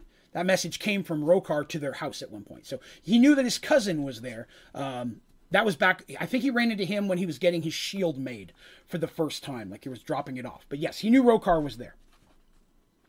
Um, Rokar is, is, of course, you really should come. the emperor has asked for you by name, um, and he didn't seem irritated, uh, you know. And Darsh is like, you know, I haven't been there yet. This is the land of my people. This is a good chance for me to get there. Um, and so, of course, he's he's he accepts, um, but then he he goes to his crew and such, and he's like, okay, listen, change of plans. We're going to Kronear. Anyone who doesn't want to sign on for that wants to go. I understand. And then he goes to his friends. He's like, listen, I know I'm going to the Minotaur land. If you guys don't want to come, if you guys want to go to Paxawal, I can meet you there. And they're like, hell no. We are not going to leave you. We're going to go with you. Because that's what we do. Plus, Dandy's really excited to see the Minotaur homeland, which has Darsh and Rokar a little concerned. Uh, but that's what's going to happen. So they say, okay, the Cyclone only needs a day to quickly restock. The next day, they are going to head to Kronear. Um, and Rokar is very excited because he gets to introduce Darsh to the rest of his family. And Darsh says, What do you mean by that? Rokar is married and has two children. So technically, these are Darsh's relatives. Now, again, if you remember, of their clan, Darsh is technically the elder even though they're not siblings, of the son of the father of the son of the father, seventh son, seventh, all that kind of stuff. Darsh was the one who was going to be taking over the family business. He was basically a minor noble of that scale. Um, but Darsh is excited. You got married. That's awesome. He goes, Yes, I tried to find you in Paxawal to have you come, but unfortunately we, we were unable to find you at the time. He was in space at that time. Uh, but, you know, he goes, uh, Definitely, I married uh, a Minotaur named uh, Saja and Sasha uh, is from Kronear. so he's very excited about that. Darsh's like, even more reason to go. I have family again. This pleases Darsh because again, going back to that whole Roman slash Klingon thing, family's a big deal. I run Minotaurs the same way. So the next day, it's early morning as they prepare to depart. Um, Arduel on their voyage to Kronear. Uh, ship is fully repaired, fully stocked, and all crew are accounted for. No one turned down the voyage. it's going to take a couple of weeks to get there. Cyclone's way faster than the Miss Dandelion, um, but it's going to it's guiding them, so it's going to stay with them. Partially because there's the Sea Dragon out there now, and this Cyclone, Cyclone's a battleship. That is not a merchant ship. The Cyclone is prepped up. It's one of the big. Uh, biggest ships in the Kronear Navy. So the fact that Rokar has made his way up to first mate is pretty impressive and definitely looks good on Darsh and his family. Uh, Darsh gives the order to shove off, and the uh, Cyclone takes up close to them, and they start making their way. Uh, Dorum yells out commands, and the crew snaps to action. In just a moment, Darsh feels the ship move. Uh, within moments, it slides next to the Cyclone, and both ships head southwest towards Kronear. Uh, Darsh smiles in the morning sun. he's finally technically going home. So um, I really thought I was going to get much further than this tonight, and I've still got a little bit we're going to go. I'm not stopping right now. I'm going to run just a little bit longer than normal, but uh, I thought I was going to get way further than this tonight, which actually works out well uh, because it's going to end on a, on a, on a really good spot. this is also a reason why there's 20 episodes. so it's going to take, as I mentioned, a couple of weeks. Oh, you kept that? No, I love that. I love the interaction. I love the questions. That's that's awesome because it gives me a chance to get into parts of the story that I may be forgetting to tell. So please, you got questions and comments, throw them out. I'm happy to have them by all means. And if you're watching this later or listening to it on Spotify or iTunes, um, please feel free to comment in the video or if you're listening to it on the audio podcast you can go to my website onlydraven.com there's a place you can submit on the bottom of the homepage uh, email feedback so feedback questions answers please and I'll, I'll, if you do i will be happy to address them on the next um, Merge World stream that I do. So please, by all means, I, I love that stuff. Uh, I was going to say sorry about that. No, don't apologize. I love that. I love the interaction. Also helps me know you guys aren't out there sleeping. so, um, as I mentioned, it's going to take several weeks to get there. Kronear is out in the water a good distance. And the Line is nowhere near the speed of, like I said, the Cyclone. So this is the last little bit we're going to cover. Dandy quietly sneaks out of the cabin, as she does nearly every night. She sneaks quickly behind some gear, being careful not to be seen. In the distance, she can see the light from the cyclone, and she suddenly has the urge to swim over and investigate it. How exciting would a Minotaur ship be? Everything is probably huge. Imagine the buckets. Why, she could probably fit in one. Hell, with a broom and a towel, she'd have her own boat. Oh, then her and Darsh could race and play boat tag and bumper boats. Settle down, Dandy, she chides herself. I have to stay focused on the mission. Gotta be a super spy. Gotta save the day. Focused once more and feeling quite heroic, Dandy makes her way around the ship, doing her best not to be seen by the few crew on duty. Since first leaving Paxawal, Dandy knew there was a problem. Something didn't feel right. Twice now she almost caught it, whatever it was. But both, both times she would hear mumbling or chanting, but by the time she got to where it was, whoever was doing it would be gone. This last time she found, blank, uh, found black powder in a design on the floor in the storage area below deck. Whoever had put it there had tried to wipe it away before fleeing, but she was still able to copy most of it down on the back of one of her maps. Dandy had been around enough spellcasters in her day to recognize magic. It wasn't Artemis or Malin, and Malin is the name of their sea mage, I should remind you so it could only be trouble. Well, tonight she was going to be extra sneaky, and she was feeling extra lucky.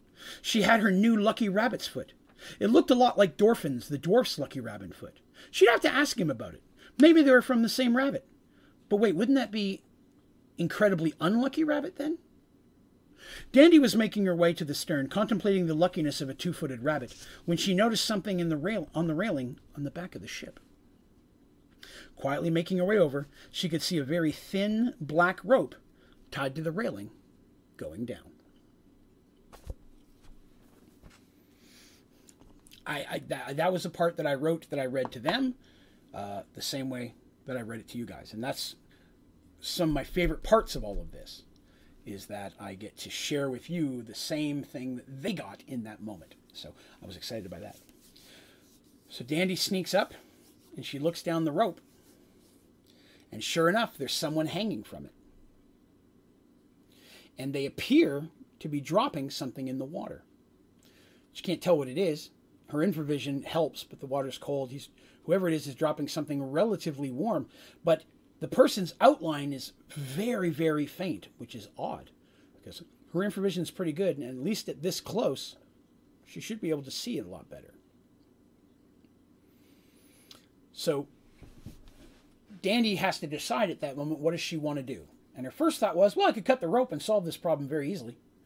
But what if that person, whoever's doing that, isn't somebody doing something wrong, and I just sent a seaman overboard for no reason? And that wouldn't be good. Darsh would not be happy with that. Second issue is, what if it is someone who's bad, but they're not alone? Instead, I should find out who they are and catch the other people. Because it could be the whole crew for all I know. And at that moment, she starts wondering if any of them looked funny at her lately. So she decides instead of cutting the rope and potentially angering Darsh and potentially drowning somebody she likes she likes a lot, she hides and waits for the person to come back up. And sure enough, after a little while, the person she sees hands reach up, the person slowly pulls over looking carefully. And she's surprised to see that it's Kevin, the half elven uh, gentleman who is the second, uh, I guess you'd say, the assistant navigator.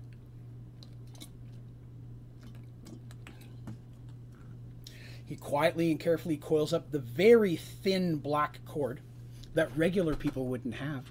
Dandy would. She's seen that type of rope before. Not the kind of rope that the average person would have. And she waits. He slowly bumbles, goes back up, and makes his way back down. She's like, "Should I follow him now? Should I? Should I?" But I don't know. And so she thinks about it, and she decides that instead she wants to go down and see what he was doing. And so, taking out a thin rope of her own for climbing that she always has, she ties it, hiding it better in case he comes back, because she was very unhappy with how well he did that. And then she makes her way down. And when she gets down there, she starts looking around, and it takes her a little bit to find it, but she finally sees etching, like burnt marks, almost like someone was taking a, a, a the, like a hot hot poker and burning it in the wood. And there are several different sigils and such burnt into it. And Dandy starts memorizing them because Dandy has a very good memory for this type of thing. Because she can't really draw hanging from the boat. She's just a few feet from the water, and occasionally the water swoops up and gets in her boots, and she's not a fan of that. But she's copying down the symbols because they appear to be in some type of an order. And she suddenly stops staring at the last one, almost falling from the rope. It takes a lot to shock Dandy. Dandy's not the uh, kind of person who gets surprised easily. But her shock turns to horror and then anger when she realizes that the last symbol is a spider. Anybody have any idea why that would make Dandy angry?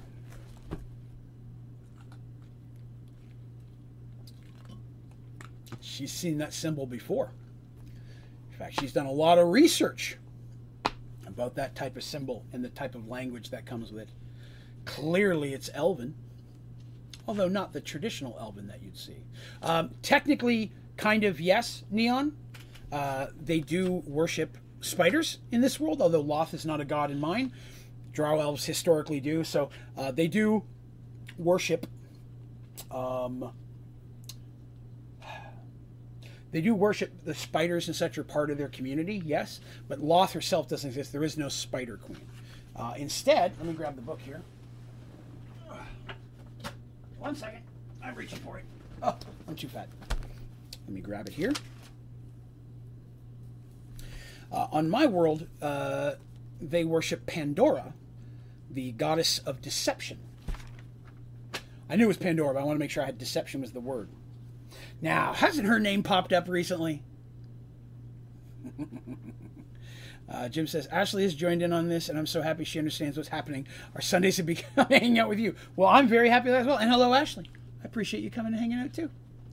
Um, but yes, this is clearly drow symbols, and they appear to be magical in nature. What they do, Dandy doesn't know, but she knows that it's nothing good and she quickly starts climbing back up the rope. Sneaky time is over. She has to talk to Darsh. And that's where we're going to call it for today. I honestly thought I was going to get way further than this, but this is a perfect time to stop. A, because I love cliffhangers, uh, but B, uh, because the next section we're going to march into in Kronear is a pretty big deal. And then the section after Kronear is the most world affecting part of the story that I've ever written. We're getting close to some serious stuff, if I may say it that way. Um, but Dandy makes her way towards Darsh. She's not going to wait till the morning. Darsh needs to know this right now. But that's what we're going to call that for the day. So, Um, very cool today. I, there wasn't. Uh, we got the pirate part done. We spent some time in Arduel, fought a sea dragon. Um, a lot of this uh, little bit we've been doing now has been uh, story building. I've been wanting to flesh out the characters, uh, start building them. I mean, they've been. Their whole goal was always to get home, but the longer they're here, the more of a life here they're building. Can't help but do that, right? Um, so, I've wanted to start bringing that in, um, and we're going to see a lot of that kind of stuff moving forward. Still going to have all the adventure and the story and the plot and everything, but uh, we're going to start seeing a little bit more of this type of character building as well as we move forward, um, and how they're acclimating and their effect on the world around them uh, is going to be uh, growing because they've had quite a big effect on the world in a short period of time. Um, and they may not know exactly how far that effect has reached, uh, but they're going to learn pretty soon. Um, so uh, that was cool. I enjoyed that. For those of you uh, who are watching, if you're interested, uh, this episode will be up on iTunes and Spotify tomorrow. I usually have it up within 24 hours. Um, the next Merge World episode is two weeks from today. Uh, it'll be two Sundays from now at 8 p.m. Eastern Standard Time, uh, just as we did here. If you are listening and you had a good time tonight, I would love it if you if you wouldn't mind hitting the like button. Uh, if you haven't already, please subscribe. Um, also, if you are listening to this on Spotify or if you're listening to this on iTunes, please follow, like, or review there if you wouldn't mind. Definitely, the people that follow that helps their algorithm put it in front of more eyes. So the more people that uh, like and share and stuff like that, the more people get to learn this. And uh, definitely trying to get the word out. So if you know anybody who might like the podcast, uh, I post this on my socials, on the Twitter, um. If you have people interested, you want to share that, I'd love that. Help me get more people into the story. Um, I definitely enjoy telling it, and I love all the questions and the uh, the uh, ideas you guys get and the, the hypotheticals you come up with you think are going to happen. Sometimes you're right, sometimes you're not. Uh, so hopefully I keep you on your toes and keep you surprised a little bit. And I'm hoping that sometimes you guys are picking up on some of the seeds that I put in there, like Ulrich. Ulrich was going to be this from before I ever put Ulrich in the story. I knew exactly what Ulrich was going to do. Ulrich was designed specifically to take this position. So Ulrich's been sitting in the wings for a while, waiting for the right time to bring him in. So even before they were high enough level to have followers, I was preparing for that because I think that that should be in the story. Instead of people showing up saying, "Hey, I heard good things about you. Hire me." Um, I wanted some of these people to have been a part of those things that they heard, um, and give them specific reasons for wanting to be around the characters. So uh, we're going to see a lot of that moving forward, and there's going to be times where we may jump through time a little bit, and uh, people may appear who weren't there before. But overall, I, I try to give a strong reason why everybody's where they are. Um, but I'm going to call that one for a day again, thank you all very much for coming by. I appreciate you hanging out with me today. Uh, I appreciate you liking and subscribing and hanging out and let me do this every week. This is probably the favorite thing that I get to stream um, and get to share with you all, and I love that. Um, and definitely trying to get in front of as many people as I possibly can. Um, so definitely look forward to hopefully seeing you again. You can go to my website, onlydraven.com. Uh, if you go to onlydraven.com, you can find links to my socials. I recommend Twitter for sure. That's at onlydraven. That's the one I'm most active on. Uh, but you also find a place to email me. You find pictures of the characters there. You'll also find an audio version of every podcast episode there. If you'd rather not use Spotify or iTunes, you can pull them right off my website as well. Uh, place to send in questions or feedback. If you got those, send them in. Place to send in fan art if you're someone who does art. Uh, I've got a page for that as well. We've got some of that on there. Uh, you may see this one up here. That's the Merge World symbol. That was made for me by one of our members. Uh, it's a cross stitch thing. Uh, that is pretty boss. Uh, I love that. So, I mean, that was a fan art that was sent in. There's a P.O. box listed for those that want to do that. And then, of course, the last thing is we also have the ODG store. So, if you're interested in Only Draven Gaming merchandise, there's a selection of different stuff up there you might find interesting shirts and hats and stickers and all that kind of stuff. Uh, so, there's a lot of stuff there that you may find useful just on the website. Please come by and visit us and hang out. We'd love to have you. You'll also find on my website on the first page a link to our Discord channel. So, you can come in and chat with us all the time. Merge World or video games, anything that you like. I'm happy to answer questions uh, anytime you have them. So thank you very much for coming. Special thank you for my members, uh, you guys who are part of the ODG membership program. Uh, help me keep all this stuff running, and I appreciate that a whole lot. If you'd like to learn about the ODG membership, just click the join button anywhere on my YouTube channel, and you'll see all the perks and bonuses that come with an ODG membership. We'd love to have you a part of that as well. And then, of course, an extra special thank you to my moderators who help me make this stuff work. Without you guys, nothing would. So, thank you all so much for coming by. I hope you have yourselves a wonderful evening, and we'll see you again very soon. Have a great day.